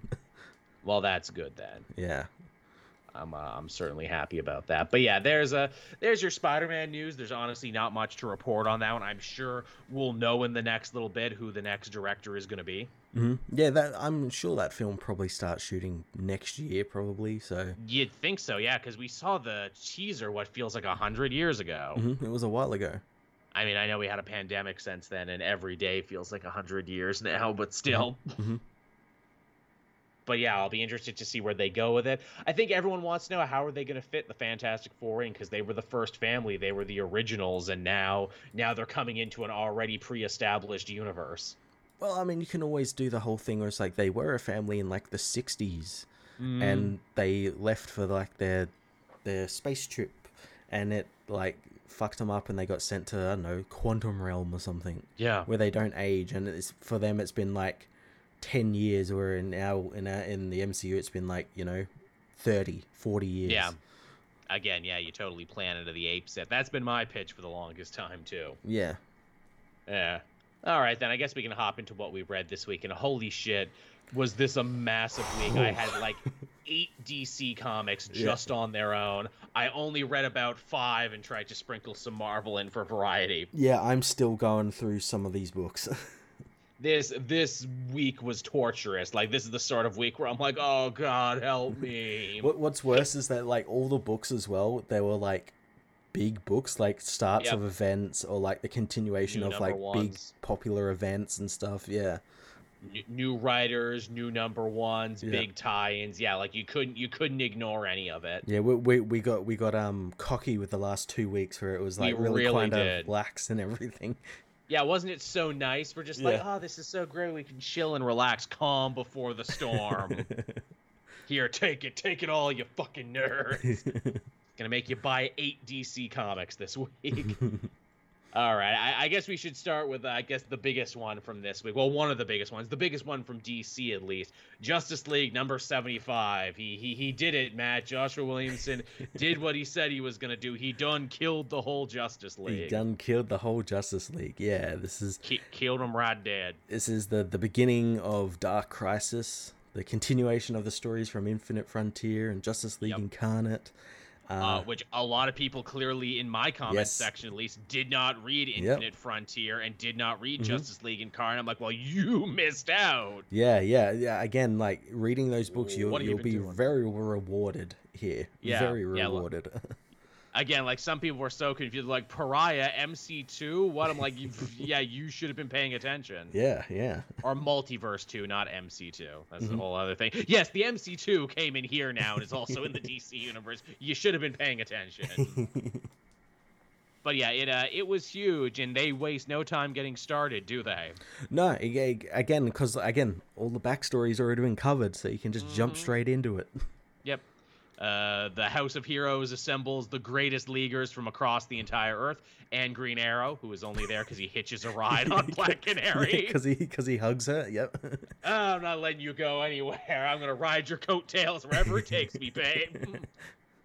yet yet another reason why I love me some Green Arrow so much, a man after my own heart. No, no, no, you're not leaving me so yeah, uh, President Superman Calvin Ellis gets them up to speed on everything that's happening. I I, I love everyone kind of like talking shop there and hanging out. Superman has a line that I just warms my heart. Where it's like, ah, Captain Carrot, my old and dear friend. I'm like, yes, Superman is friends with a talking rabbit yeah. from an alternate. Yeah. They have had many adventures with one another, they and have. this is just something as a comic fan that we just totally take for granted. Yeah. It's like, well, yeah, of course Superman is fans with a talking rabbit named Captain Carrot. Duh. Yeah, yeah, of course, of course. These are one of those things where I always imagine if I had to explain this to a non-comic reader, I'd sound insane. Yeah, it's like, and then Superman, he talked with this guy called Captain Carrot, who's an mm. anthropomorphic bunny, who who's on his world is his Superman, and his world is yep. like has cartoon physics, and yeah. Yep. and then there's another president, and you know, well, actually, he's Superman and the president, and he might also kind of be Obama too. That kind of seemed to be the implication, but we're not sure anymore. and then there's a cop, and he's a dinosaur, and he's called. Dino Cop. yep, and he's a reference to a totally different universe. so you really got to know your comics to get that joke, because if you don't, you'll just be confused. Uh, but yeah, so they they go to the planet. They're just like, well, we can't fuck around any longer. We got to go fight Pariah, and we got to stop the Great Darkness from coming on through into the bleed. Yeah, so they end up going over to that um that place where like all of the universes that died in Crisis like die mm-hmm. over and over again. Yep. And they they they find Pariah's there, and he's he's he's uh I guess kind of like the voice and the physical version of the Great Darkness at the moment. Yeah, uh, yeah where the speaker, where he's building a machine that's going to help uh, bringing the, the great always. darkness. Yeah, he's always building machines. Which I love that too. Batman, Superman, and Wonder Woman are like, "Hey, we know you. You're that pariah guy from the original Crisis. Oh yeah, your Earth got destroyed first by the Anti-Monitor. You fucking suck. Yeah, you fucking killed Barry Allen." yeah, we we hate your guts, and I, I, I love that like recognition. It's like, yeah, that was back in the '80s, right? yeah, yeah, because of Infinite Frontier, we remember that. yeah, because of that, that was like yesterday for yeah. us. Yeah, yeah and we actually get like pariah's motivation because it's like well why why is he trying to destroy the whole universe now? Basically as his punishment for taking part in the original crisis on infinite earths he's been forced to basically live outside of time and see every crisis and every dc restart over and over mm-hmm. again for like the last 40 years. Yeah which is actually kind of funny because that's uh what they did with the Pariah in uh, the CW Crisis of yes. Infinite Earths. His his whole deal was he had he went from Earth to Earth to uh, yep. what to and be forced to watch it, them all be destroyed. so basically, in a meta sense, his whole character motivation is that he's an older fan who's getting fed up with the universe is always getting mm-hmm. rebooted every eight to ten years. So now he wants the Great Darkness to win, just so he can chill out and there can be nothing. Yep. There's there's also a quick catch up on like the Great Darkness and how it's it's no, neither good nor evil, and mm-hmm. it's it's like a primordial force. Yep. Uh, that has no that takes no sides or anything, but Pariah believes that with it, it they can finally have peace because when if the Great Darkness wins, there'd be nothing. Yep. So there would technically be peace, but there would yep. be no like individuality or anything like that. Yep, just a whole lot of nothing. And the Great Darkness has, you know, made puppets of some of the other great Crisis villains, Darkseid and Doomsday and Ares and yeah. the Upside Down Man. Yep, yeah, and we we we we find out that they might be puppets, or they like these versions that we see here might be like just manifestations, manifestations of, of of it that it can control, and the real ones are like trapped somewhere else. Yeah, because because they're not fighting like themselves, and also no. they're not monologuing. No, no. Got a lot of big monologuers here who suddenly shut up, like even Darkseid himself, who wants to talk, and even he has a moment like, "Oh, I think I know how to defeat the Great Darkness," and dead. I, I like that moment because he's like he like comes back to his senses. And it's like you can't win, you know. It's all got to fucking die, and then he just gets taken back over again. Yeah, I I've been inside the Great Darkness. I've seen it. yeah. And uh, yeah, Pariah eventually ends up. Oh no, even before that, uh, it's Green Arrow who destroys Pariah's machine with the greatest shot ever, showing how useful he is, only to get crushed by Doomsday. Yeah, he gets like his back broken or something. Something cracks. I know that. let, let, let, us not forget now that you know when when the time came when they killed the whole Justice League, Green Arrow got to die first, and he went out like a champ. and he went out through Doomsday. Sure did. P- people were like, "Oh, is Joel gonna be okay with this?" Because like Green Arrow's his favorite, and I'm like, "Yeah, I thought it was fucking awesome. Yeah, was he got to awesome. bring, he, he got to go out like a fucking boss, and also Williamson is clearly a fan because he keeps bringing him back and making him big parts of stories. What's not to love? Yeah, and then after that, Pariah uh, decides enough is enough, and just uh, very unceremoniously just kills everyone. Yep. And I, I, I, Trinity. I love that it was done so unceremoniously and it, it totally fits in with what Williamson's been doing with all these stories, where it's like, because uh, all through Infinite Frontier and Justice League Incarnate, we've been following characters who aren't from Earth Zero, yep. and who aren't, uh, who which Earth Zero is usually the the center of of all of these uh, crisis events. So for them to just die off like any other Earth is just so cool. It is, and the art callback they did is yes, amazing. To, to just, the Flash, just, like Crisis of Infinite Earths, yeah. Yep, he just doesn't kill them; he totally unmakes them from like skeletons to atoms to where they've been wiped off the page completely. Yeah, yeah it's great. That's great too, because you remember it's like, oh, well, when that happened to Barry Allen, he stayed dead for like what, like twenty years? Pretty a long while, yeah. Yeah, he stayed dead for a really long time when that happened. Yeah which makes me wonder is Williamson because he is such a Flash fanboy is he gonna have that be like the the callback later on where they all come out of the Speed Force? yeah, probably. We were all hiding in the Speed Force. Barry taught us how to do it. Yeah, we can now. Anyone can use the Speed Force because it's the Speed Force. We ain't got to explain shit. He he sat us down one day and said, "Look, hey guys, if you all end up getting unmade like I did in Infinite Crisis, you just gotta hide in the Speed Force for twenty it years." It was his contingency, yeah. yeah, he he showed us how to do it. We hoped we would never have to do it, but now we did. Uh, Black Adam survi- uh, ends up surviving. The only one who survives, I think, because it's implied his magic lightning took him away. Yeah, yeah, he ends up blasting because uh, he finds out that he can't just punch Pariah because Pariah's a bit too strong for him. So he ends up just mm. blasting him with his uh, with his lightning, with his Shazam, and and and of course that works because that always works. yeah, always, without a doubt. And yeah, he's uh, blasted back to Earth. Yep, sure is. To, to warn of the coming dark crisis and that everyone's got to get their shit together. Uh, Eric Santi helping us out in the chat again. Did someone curse the Green Arrow family? Connor, Roy, and Lian are all back, but no reunion before Justice League 75. Also, Jon and Connor never got to come out uh, to their dads before this. Yeah, I guess they didn't. Hey, maybe that's something Joshua Williamson will work up to the Green Arrow reunion and that. Yeah, well, I know, I know um, Roy didn't want to. Uh, go and see uh, Oliver because uh, yes, it was it was in was it was in yeah because it was in it was in the, again uh, Infinite Frontier Secret Files uh, where he came back and he was uh, briefly the Black Lantern, Lantern. Then he wasn't. Yeah, yeah. Yeah, well, hey, he's running around now. He didn't get unmade, so maybe he'll come back into the story. Yeah, that would make a lot of sense. But uh, yeah, just like 75, I had a lot of fun with it. It definitely lived up to the summer blockbuster tone it was trying to set. Yeah, and we've got uh, the zero issue of Dark Crisis coming on um, Free Comic Book Day. Oh right, yeah. Hey, maybe I'll actually be able to get out to a store this year. Yeah, funny that because I was like looking up like okay, so I got stores like over in the city. Uh, anyone doing Free Comic Book Day? No. Okay, cool. I, I, really? I'll, I'll, have to see if someone scans the book yeah, online somewhere or something.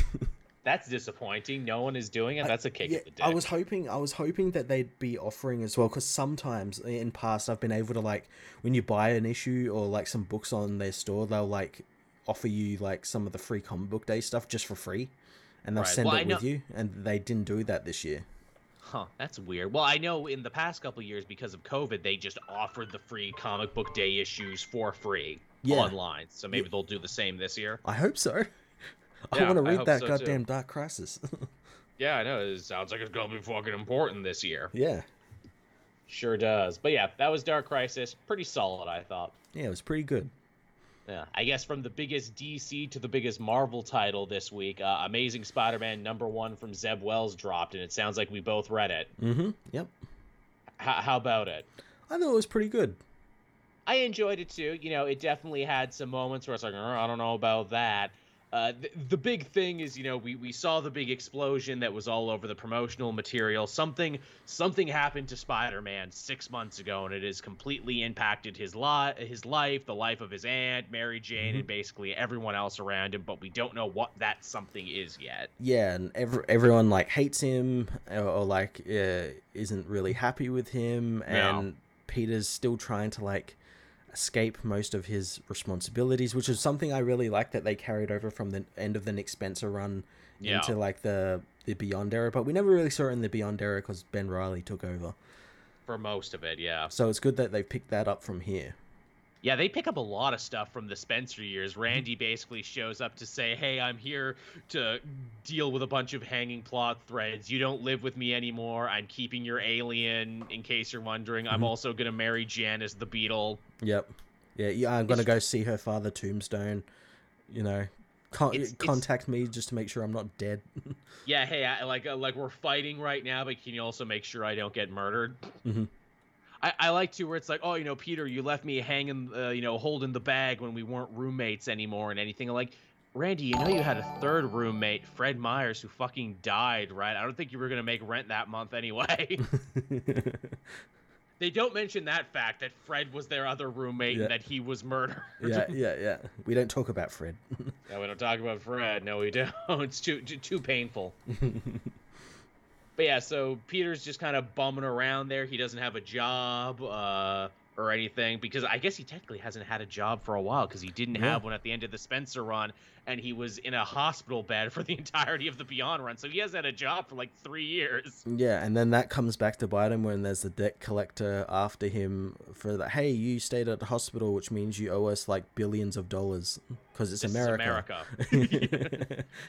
Man, I love the debt collector is Spider-Man's greatest new foe. Forget the Vulture and the Rhino, the debt collector. yeah, the man in the bowler hat.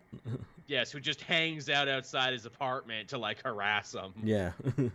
And I'm like, oh man, this guy's gonna become a super villain. I can tell. gonna get his money back one way or another. Yeah.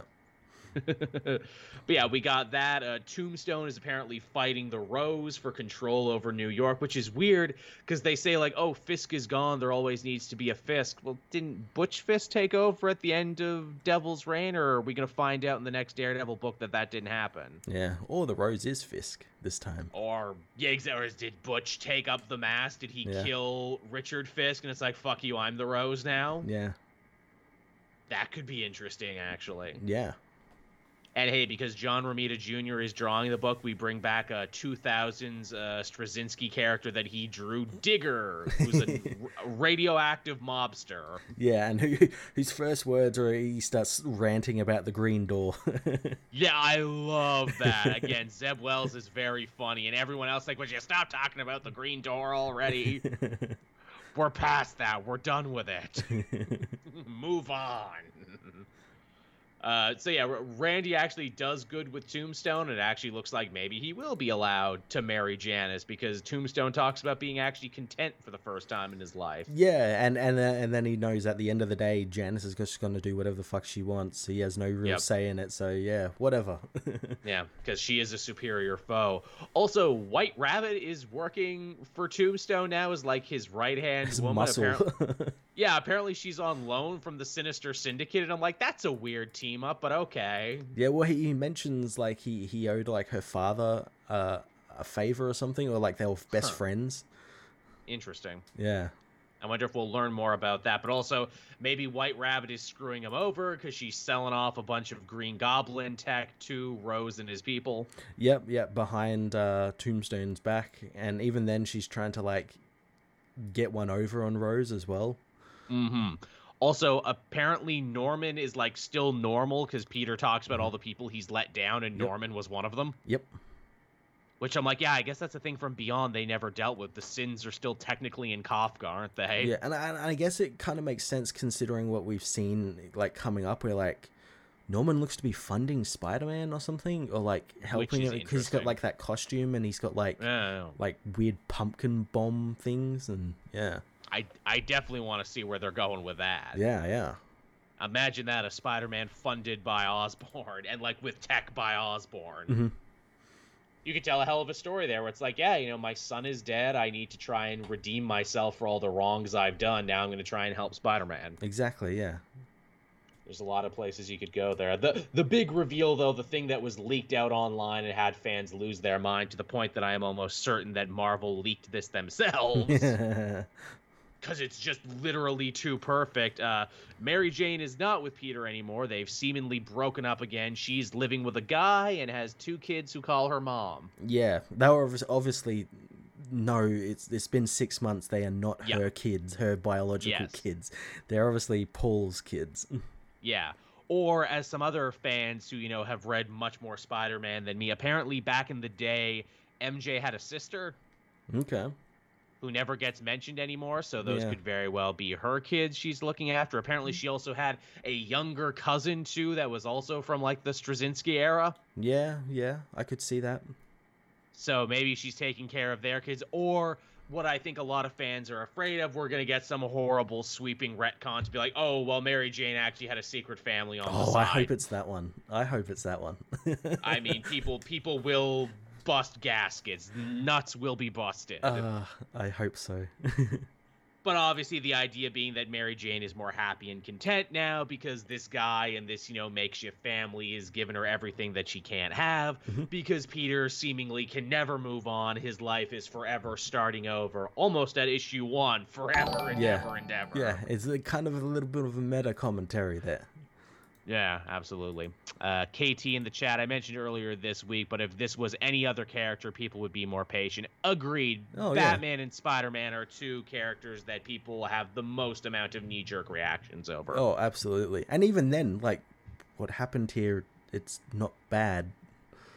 yeah, know? it's just different. yeah, yeah, and again, yeah, people want the same thing over and over again. They'll keep complaining they need they want something new, but then when something new happens, and and like look i get it if you're a newer fan and you haven't been through it like tens of times like me and matt have where it's like oh so they brought them together only to break them up again? I'm like yeah welcome to the last 10 years. Yeah this isn't the first time.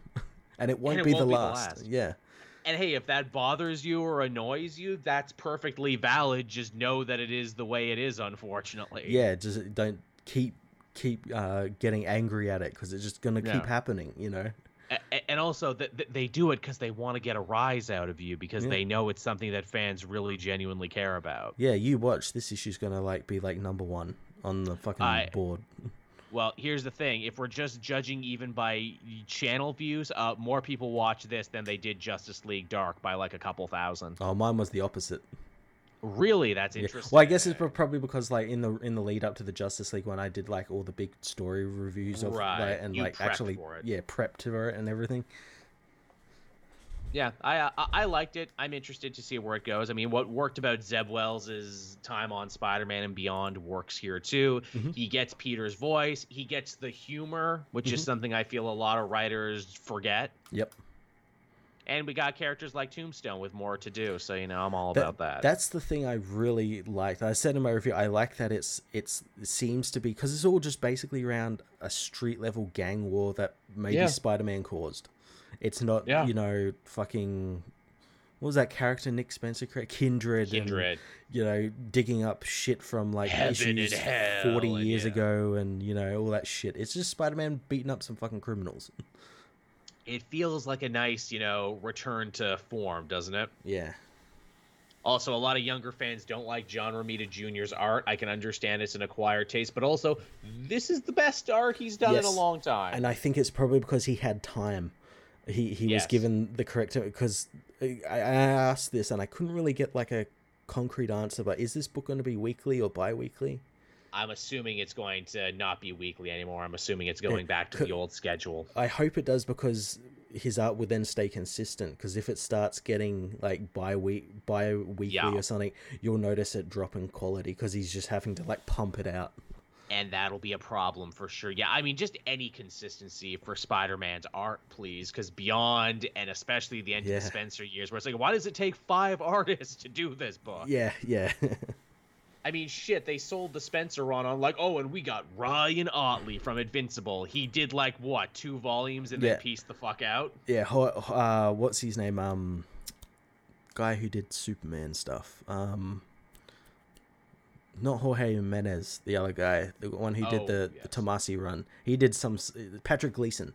He yeah, did a couple. He did a couple and then just like pieced out. Yeah, exactly. There was a lot of piecing out during that run. I'm like, is it really that hard and that crushing to work on Spider-Man? I guess it is. Yeah. I guess it is that hard and that crushing. That's unfortunate.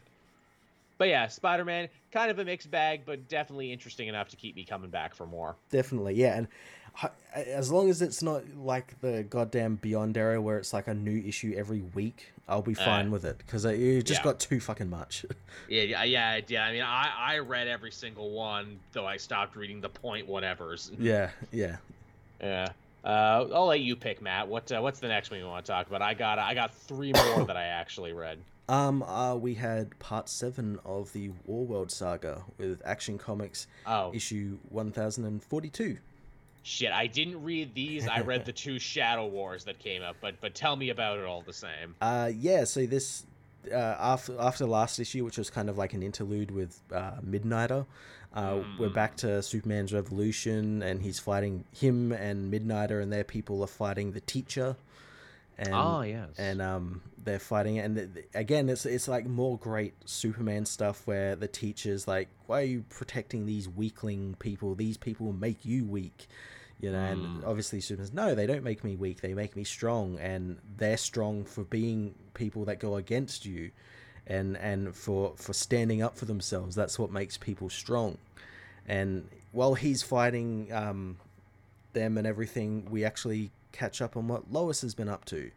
Oh and, yes, I flipped through the book and I did see this. Yeah, she's been uh, looking after Thao-La, who's back in the um, fortress in yes, the stasis yes, yes, thing, and um, Kelex tells her that something's been happening to her, where like every now and then she has like seizures, and he oh, believes so it's related to the Genesis uh, fragment, the Genesis energy, because mm. she was powered by mm. that, and he believes she's having withdrawal from it because she hasn't had oh. any and he theorizes that if giving if exposing her to the genesis fragment it could subside and actually like heal her oh. um, hmm. but he doesn't know where the genesis fragment is because superman hid it away that's uh, right because the atlanteans and the americans were going to war over it before he left but lois knows where he hid it uh, so she goes and meets with john henry irons hey, how about that? He's doing yeah. good on TV, and now he's back in here. Yeah, and he's been keeping an eye on the uh, Genesis fragment and running tests over at Steelworks, and he has also been experiencing some weird stuff where, like, he's found out that the energy might be sentient.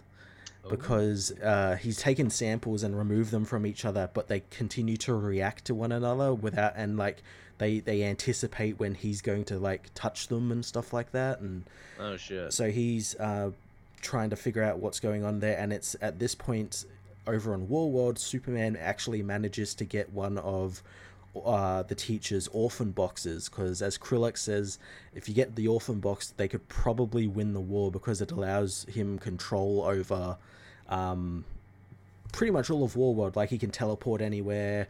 He can. Mm. Uh, he, mm. he's got control over like monsters and stuff like that. It's like a mother box, but yeah. for Warworld. Yeah, and so Superman actually manages to get it, and when he touches it, uh, Lois and John Henry actually see and hear him. Oh, through shit. the through the Genesis fragment. Huh. Yeah. So uh, and that's, that's and that's like where the issue ends off, where uh, I guess they now have like maybe a portal to Warworld, or Superman has a way to get off of Warworld Back, or something. Yeah, huh. yeah, because we know he does leave because he does. He at the at the in the start of Justice League seventy five, we see he's plucked from the orbit of Warworld uh, oh, after shit. he's got like his costume and powers back. Interesting. Yeah, I wonder where that will go. the The chat said, you know, is uh, is sexy daddy Superman going to continue in Action I Comics? So. And I'm like, for this run, I think so. Definitely. Conan Superman, yeah. oh yeah, oh yeah. Just you know, Frank Frazetta, you know, put him on a fucking van artwork Superman. but yeah, that's that sounds dope. That sounds like something I would enjoy. I've really been liking this War World saga, and I know people who have been reading it have been liking it too. And some people, like in the chat, are like, "Man, I should probably binge this, shouldn't I?" It's pretty. Well, you should binge. Go over to my channel. You can actually catch up hey. on the the the two hour video I put out that collected all of the issues leading up to it. I mean, War World Saga is one of those things. Is that when I think it's all done, it's going to be a really good collection. Oh yeah, absolutely. Because it's like something you can really enjoy in a vacuum, even if you only know a little bit about Superman. Absolutely, yeah. Yeah, that's what I think. Uh, I'll, go through these right quick because uh, I'll have to talk about both of them, and they're both incredibly thin. Uh, I got Deathstroke Inc. number eight and Robin number thirteen, parts three and part four of Shadow War. I had them too, and I'm glad you said they were thin because they fucking were. they sure were. Man, I can't remember the last time that I have been met face on with where it's like, oh, this event should not have been an event. No, it should have just been a story, just in Deathstroke yeah, you don't have near enough story here. Literally, for four issues, characters have been stumbling around with the exact same information, information. and doing nothing with it. Yeah. Hey, I think Destro killed Ra's al Ghul. He couldn't possibly have killed Ra's al Ghul. But let's all talk about it, even though we as the reader know that it's impossible. Yeah, yeah. And, and oh, talk about it, even though we've been told that, like, all these assassins have been sent out to kill and not talk and you know, just kill everyone Deathstroke, but they're not doing that. They're just talking with Deathstroke. Yeah. Yeah, but Batman is weird in this story. Like, I think I can deal with this problem peaceably. Really, a war between supervillains and killer assassins you think you can solve peaceably, Batman? Okay. Yeah, yeah okay, Batman. And, and even Deathstroke is weird in this one too. He's like, "Fuck you, Batman. You would. Only, I bet you'd only save me if I was a good guy and not a murderer and a canon pedophile." and he's like, "Yeah, probably." You, I, I, I, you, you, know what was really weird to me? It was in the Robin issue, uh, where where um, Batman like he sees respawn and it has like a double take where because respawn's obviously like pretty much a clone Damian's of Damian. Clone. Yeah. yeah. And so he has like a double take and like he doesn't say anything.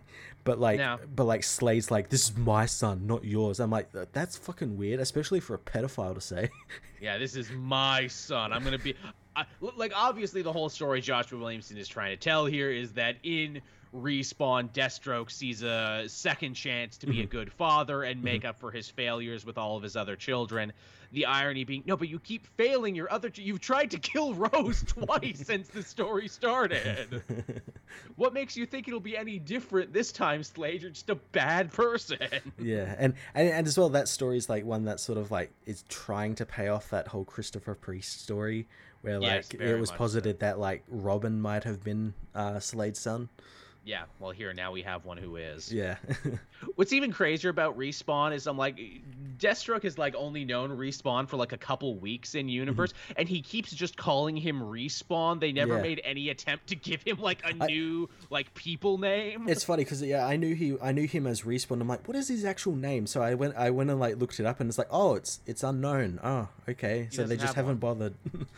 Yeah, because Ra's al Ghul Grumman of Bat didn't care to give him a name, and yeah. Deathstroke equally does not care to give him a name. Maybe they'll they should really bring that up. Or it's like if you really cared for me as your son, you would give yeah. me a name instead of just yes. calling me the designation that Ra's gave me.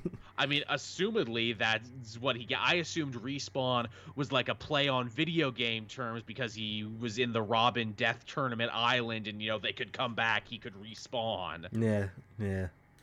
Like I thought he was just fucking around as someone who didn't have a name, but but now it's canon. Now everyone's calling him Respawn. he's he's Mr. John Respawn. John Respawn at your service. Does he does he take his dad's last name? Is he still Wilson? I'm Will Wilson, you know, because I got to be abbreviative because this is comic books. but yeah, this this one is incredibly thin, and also apparently finding out that Damian has a clone is all Batman needs to think. Oh well, I guess we should team up now, huh, son? I guess we should put our differences aside. Okay. Yeah, yeah. They don't even bother like bringing up the the elephant in the room that you know da- Damian was pretty much responsible for Alfred's death. None, yep. n- none of all that. Like he, he, Batman even learns that he was in the death tournament, and he's just like, "Oh, okay, meh, okay." Whatever. And also, like, Deathstroke guilt tripping and a high roading Batman apparently works because he's like, yes, I need to defend the other supervillains in the, you know, secret society of supervillains. That's why I've sent Ghostmaker, Clown Hunter, and Batman Inc. to go and rescue them. I'm like, it's nice you did that, Batman, but, like, you totally didn't have to. No, no, not at all like like they're super villains. They know what they got into. Yeah. like like no one would think you were any less of a hero for doing that. Like literally they they were gonna kill each other one way or another. Yeah. yeah why yeah. why do you feel weirdly responsible about this? This isn't your fault. No. Yeah. Uh, Eric Santi, if Damian had an adult clone heretic, then does Respawn have an adult clone too? Oh fuck. Heretic was the villain of that terrible Adam Glass run by the end. They revealed that villain was actually Heretic. Yeah. So it's not even like Damian's first clone brother. No. God, we're gonna have a fucking Ben Reilly Kaine situation over here with the Damians. Now we need them all to fight. Oh, that's gonna be the next event from here. Yeah, you know, you and I normally really love Joshua Williamson's work, but I get the strong feeling where it's like, oh, did he find out around this time he was writing Justice League and Dark Crisis? Doing Dark and, Crisis, and this one fell by the wayside.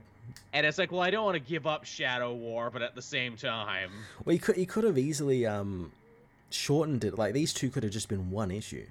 They they should have been. I can't believe these were two issues. Yeah. This is the most like protracted. Like you didn't need any of this. The only big thing that happened was Damian found out that Respawn was a clone, and that's yeah, it. That's that's like the and that's the end of like the Robin issue. Yeah. Yep. To his credit, I do like Respawn getting all in Damian's face, being like, you know, why why the fuck do people love you? You've ruined every chance you've ever been given. You know, you keep talking about how hard done by you are by your parents and by your family, but they they love you. At least you uh, you have people. I've had nobody my whole life. Yeah, yeah. I, I that that was pretty good, and it was it was interesting as well to see that uh goddamn uh, Ghostmaker came back. Yeah. I yeah, was for sure he now. was just going to be like like relegated to like nothing, the nothing void. I'm shocked Batman Inc. came back as well, but then again, I guess Josh Williamson had to make their reappearance in his short Batman run make sense. Yeah, yeah. Also, again, for a big thing that's supposed to be a mystery, they have given us no clues to go on. No, yeah, we're what we're what at uh, part five now, and we don't even know who the who the Death villain is. is of this piece. Yeah, yeah, we don't actually know who the bad. Is it going to be a clone of Slade? It could be. I'm thinking it's that. It's going to be Lady Shiva. It's going to be Ra's isn't actually dead. Uh, some people said it might be uh, Talia's sister. Yeah, what Nyssa? Yeah, Nyssa. I'm like, he has a kid too. Uh, what happened to the albino guy? Yeah, it's Jericho. It's Jericho. Uh, it's Jer- It's Jericho, or it's Slade's wife. I mean, really, when you're dealing with dysfunctional families, it could be yeah. anybody. I so so the only reason I re- actually also picked this up is because this somehow is on tie into Dark Crisis. Yes, I, because I, Slade is only doing what he's doing because of the Great Darkness, and also because Slade is clearly all over Dark Crisis, yeah, as we've seen with the art already. He seems to be like one of the main villains. Yeah. Yeah. Yeah, I don't know. I guess we'll, Even, guess we'll see. How many parts is this? Uh, at least a couple more. Okay. I think we I think we get like two issues of each. Okay. So two Batmans, two Deathstrokes, two Robins, Oof. and and we also had a an Alpha, and I think we're gonna get an Omega too. So fuck me, it's Jesus gonna be actually kind of long by the end. Fuck me. yeah, I, I, hope the next ones are a little stronger than yeah, this. Yeah, yeah. Because pretty weak sauce so far. Yeah. All right, I'll let you pick the next one then. Uh, what did we have? Um, oh, we had um Dark Knights of Steel issue six. Didn't get around to this one either. I literally, when I put my comics together this week, I'm like, okay, in universe continuity, outside continuity's got to go to the back of the line. There's probably an equal amount of them as well. There was. Yeah. Um, so how about the Dark Knights of Steel? Yeah, so this is the uh, midpoint of the series, and uh, mm-hmm. this issue was like the, the, the calm before the storm. This is like the big, the issue that kind of like um, caught up a lot of the plots to where we are now. We've uh, we see uh, Tim Drake's Robin, who's uh, in the court of storms with John Constantine, and John right. John reveals that he knows all about Tim knows that he's a Robin, and he's been feeding ah. misinformation to Tim to give to Batman. Ooh, um. Uh, Jennifer, uh, Jennifer, um, uh, what's her, what's his name? Uh, Jefferson Pierce's uh, daughter, right. whose now going, to, whose uh, sister is now going to be queen now that he's dead. Ah, um, finds out as well and um, kills kills uh, or tries to kill Tim, but uh, she in, ends up stopping when John tells him, ah, no, send him back to the court. Let him tell him, you know, mm. let him do mm. his job. So he ends up going back to the court of elves and telling them what's happening and how um, they're getting ready for war with the uh, them, uh, the the Kingdom of the Storms and Amazonia combining forces to come after the House of El for what they did. Yeah, shit's um, popping off. They he also reveals that he knows that Zala killed uh, Jefferson and Jefferson's son Jacob. Mm, and, and yes. she she vehemently denies it and didn't As do it or would. anything or um and yeah the uh, queen lara is left to, to, decide like what is she going to do is she going to go to war or are they going to try and sort this out diplomatically and uh, waller in clear waller fashion is like hey hey so uh so zala she she she and uh diana are a thing if if um and uh diana is like kind of on our side so if we kill Hippolyta, Diana becomes king of uh, queen of Amazonia. so, and if she oh, became oh, queen, you know, uh, we, we could you know maybe stop this. Maybe maybe uh, maybe send an assassin out you know, you know your way. Maybe send a whole team of assassins yeah, made up of yeah, prisoners yeah, from our dungeon. Yeah, maybe we'll put bombs in their head. I don't know how we'll do that. You know, maybe magic or something. But yeah, we'll, we'll figure it out. a suicide squad, if you will. You know, if you will. Yes, I, I'm not there yet, but I will be soon. hey, we have this whole jail full of like magical people. You know. Yeah. Um. Uh, Prince Kal, uh, you know, last issue he, he killed Batman. Uh, yes, he, he thinks Batman is dead, and uh, he's like checking in on like the Bat family, like, "Hey, where's Alfred?" and all that, and they're they're out looking for Bruce because they think he's just gone missing. They don't right. realize what happened, um, and he ends up going to Amazonia and confronting uh, the Amazonians and wanting oh, to like he oh, does like a very kind of Superman thing where he wants to end the war before it starts. Right, right. And uh, Hippolyta and Lois aren't particularly interested in that. Lo- uh, Hippolyta ends up stabbing him with like a uh, magical sword to capture him. Yikes! And uh, it's cool. He, uh, Kal and Lois get a moment where Kal he's he's like imprisoned with like the the lasso of truth, so he can't lie or anything. And uh, it's through that that Lois learns that he is indeed there to try and end the war without it starting. Oh. And because he's like, hey, I could easily like kill you like right now. I could easily mm. kill you, but I'm not going to do that because I want this to end without any bloodshed. I'm a nice guy. Yeah, I'm a nice guy, but I'll kill my supposed brother because he threatens the throne. You know. Hey, well, I'm a nice guy in the Game of Thrones of ours. I only do one horrible thing, not a bunch of them. Um, but as we find out, it's a bit too late because uh, Amazonia is already on the way to war. Yikes. And so yeah, I guess the next couple of issues are just going to be all out war. It it was pretty cool, but I'm kind of wishing we kind of find out a bit more about like who the fuck like is did Zala kill those people? Was it yeah. Is Martian Manhunter evil in this world and he's posing as it? What the fuck's going what, on with the Green Man, you know? uh, that's what the chat is saying, saying, hey, we wouldn't be surprised if white and green Martians are yeah. somehow involved in this. Yeah, yeah, yeah. Like Martian Manhunter in this world is like an assassin or something.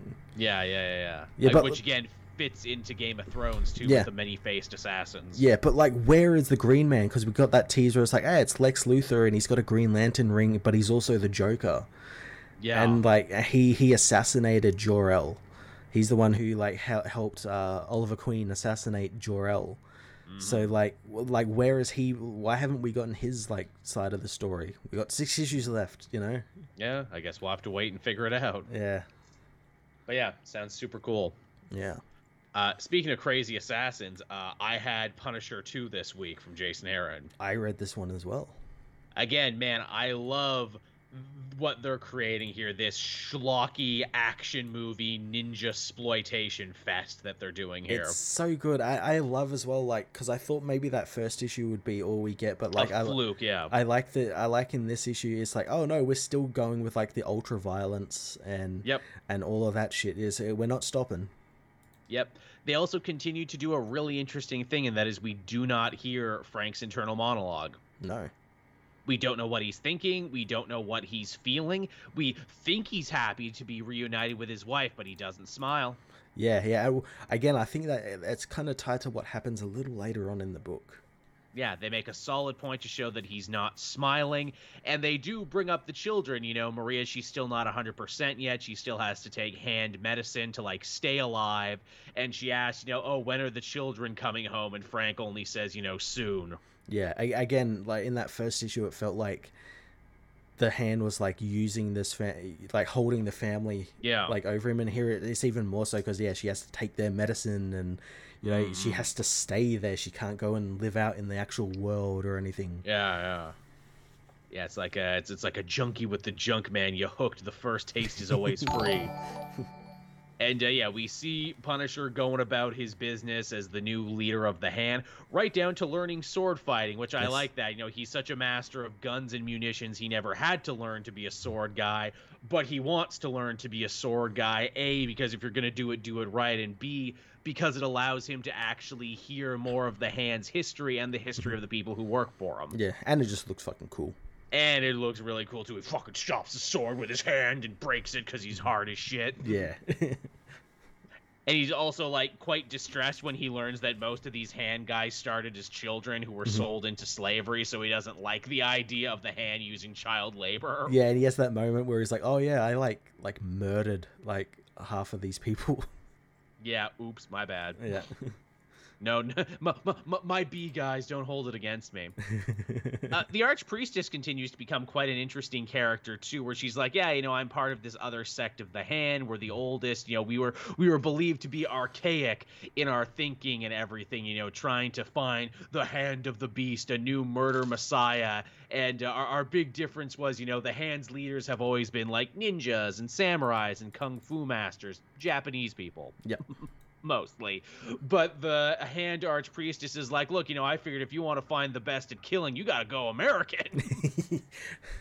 best killers in the world. yeah, you guys can't even go to the mall without opening fire on each other. So I mean, you know, I just thought it was obvious, and I killed everyone else who dared speak out against me. and I'm like, wow. And here I thought uh, Jason Aaron wasn't going to be doing any cutting social commentary, and yet here we are.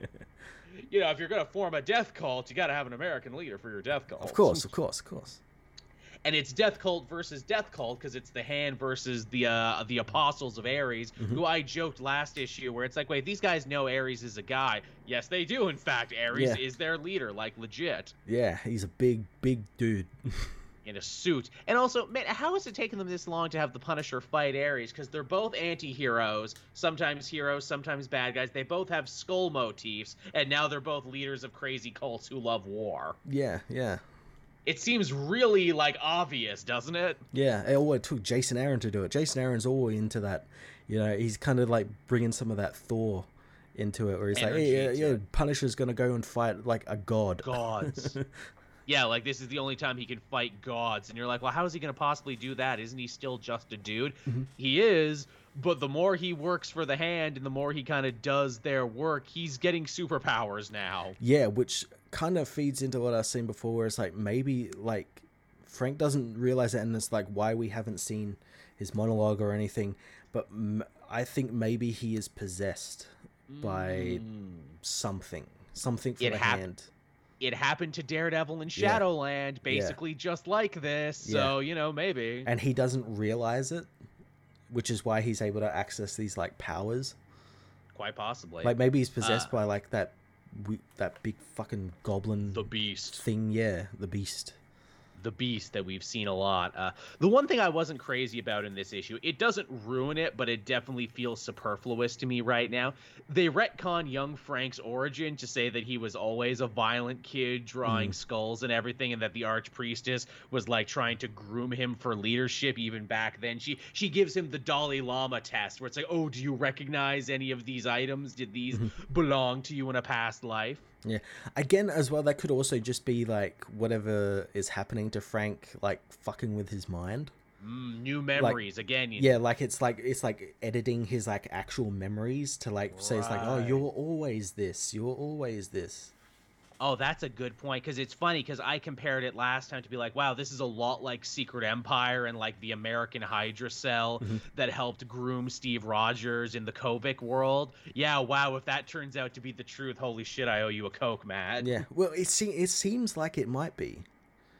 Well, it's funny because it hit me where I'm like, oh, is this Jason Aaron just not knowing his history and flying in the face of stuff we know about Frank Castle's childhood? But then the more I thought about it, I'm like, well, only Garth Ennis wrote about it, and Max and Knights technically isn't in continuity. So the whole he was Francis Castiglione, he was a good kid, and he never killed anybody until da da da da da, mm-hmm. maybe isn't actual canon. Yeah, yeah.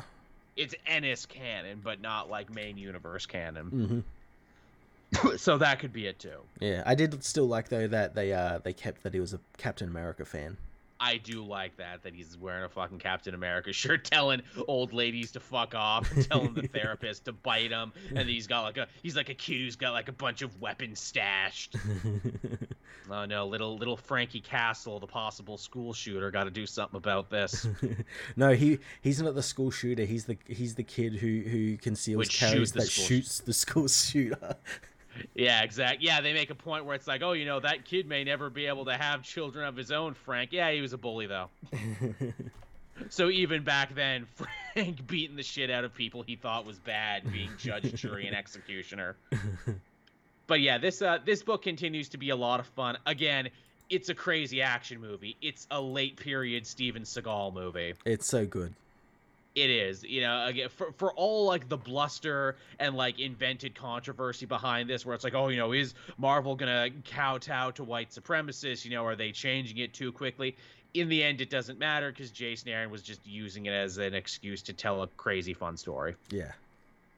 Like I can't remember the last time it's happened like this, where it's like, oh, you know, what what does this comic mean? What's going on? It doesn't mean anything. It means fucking ninjas and sword fights and shit. Yeah, just cool shit. It, it literally means nothing. Yeah. And yeah. honestly, that was probably the best thing for it to mean nothing. Mm-hmm, mm-hmm. I I will say though, it's funny. Uh, again, using just you know the viewership on my channel. as a yardstick.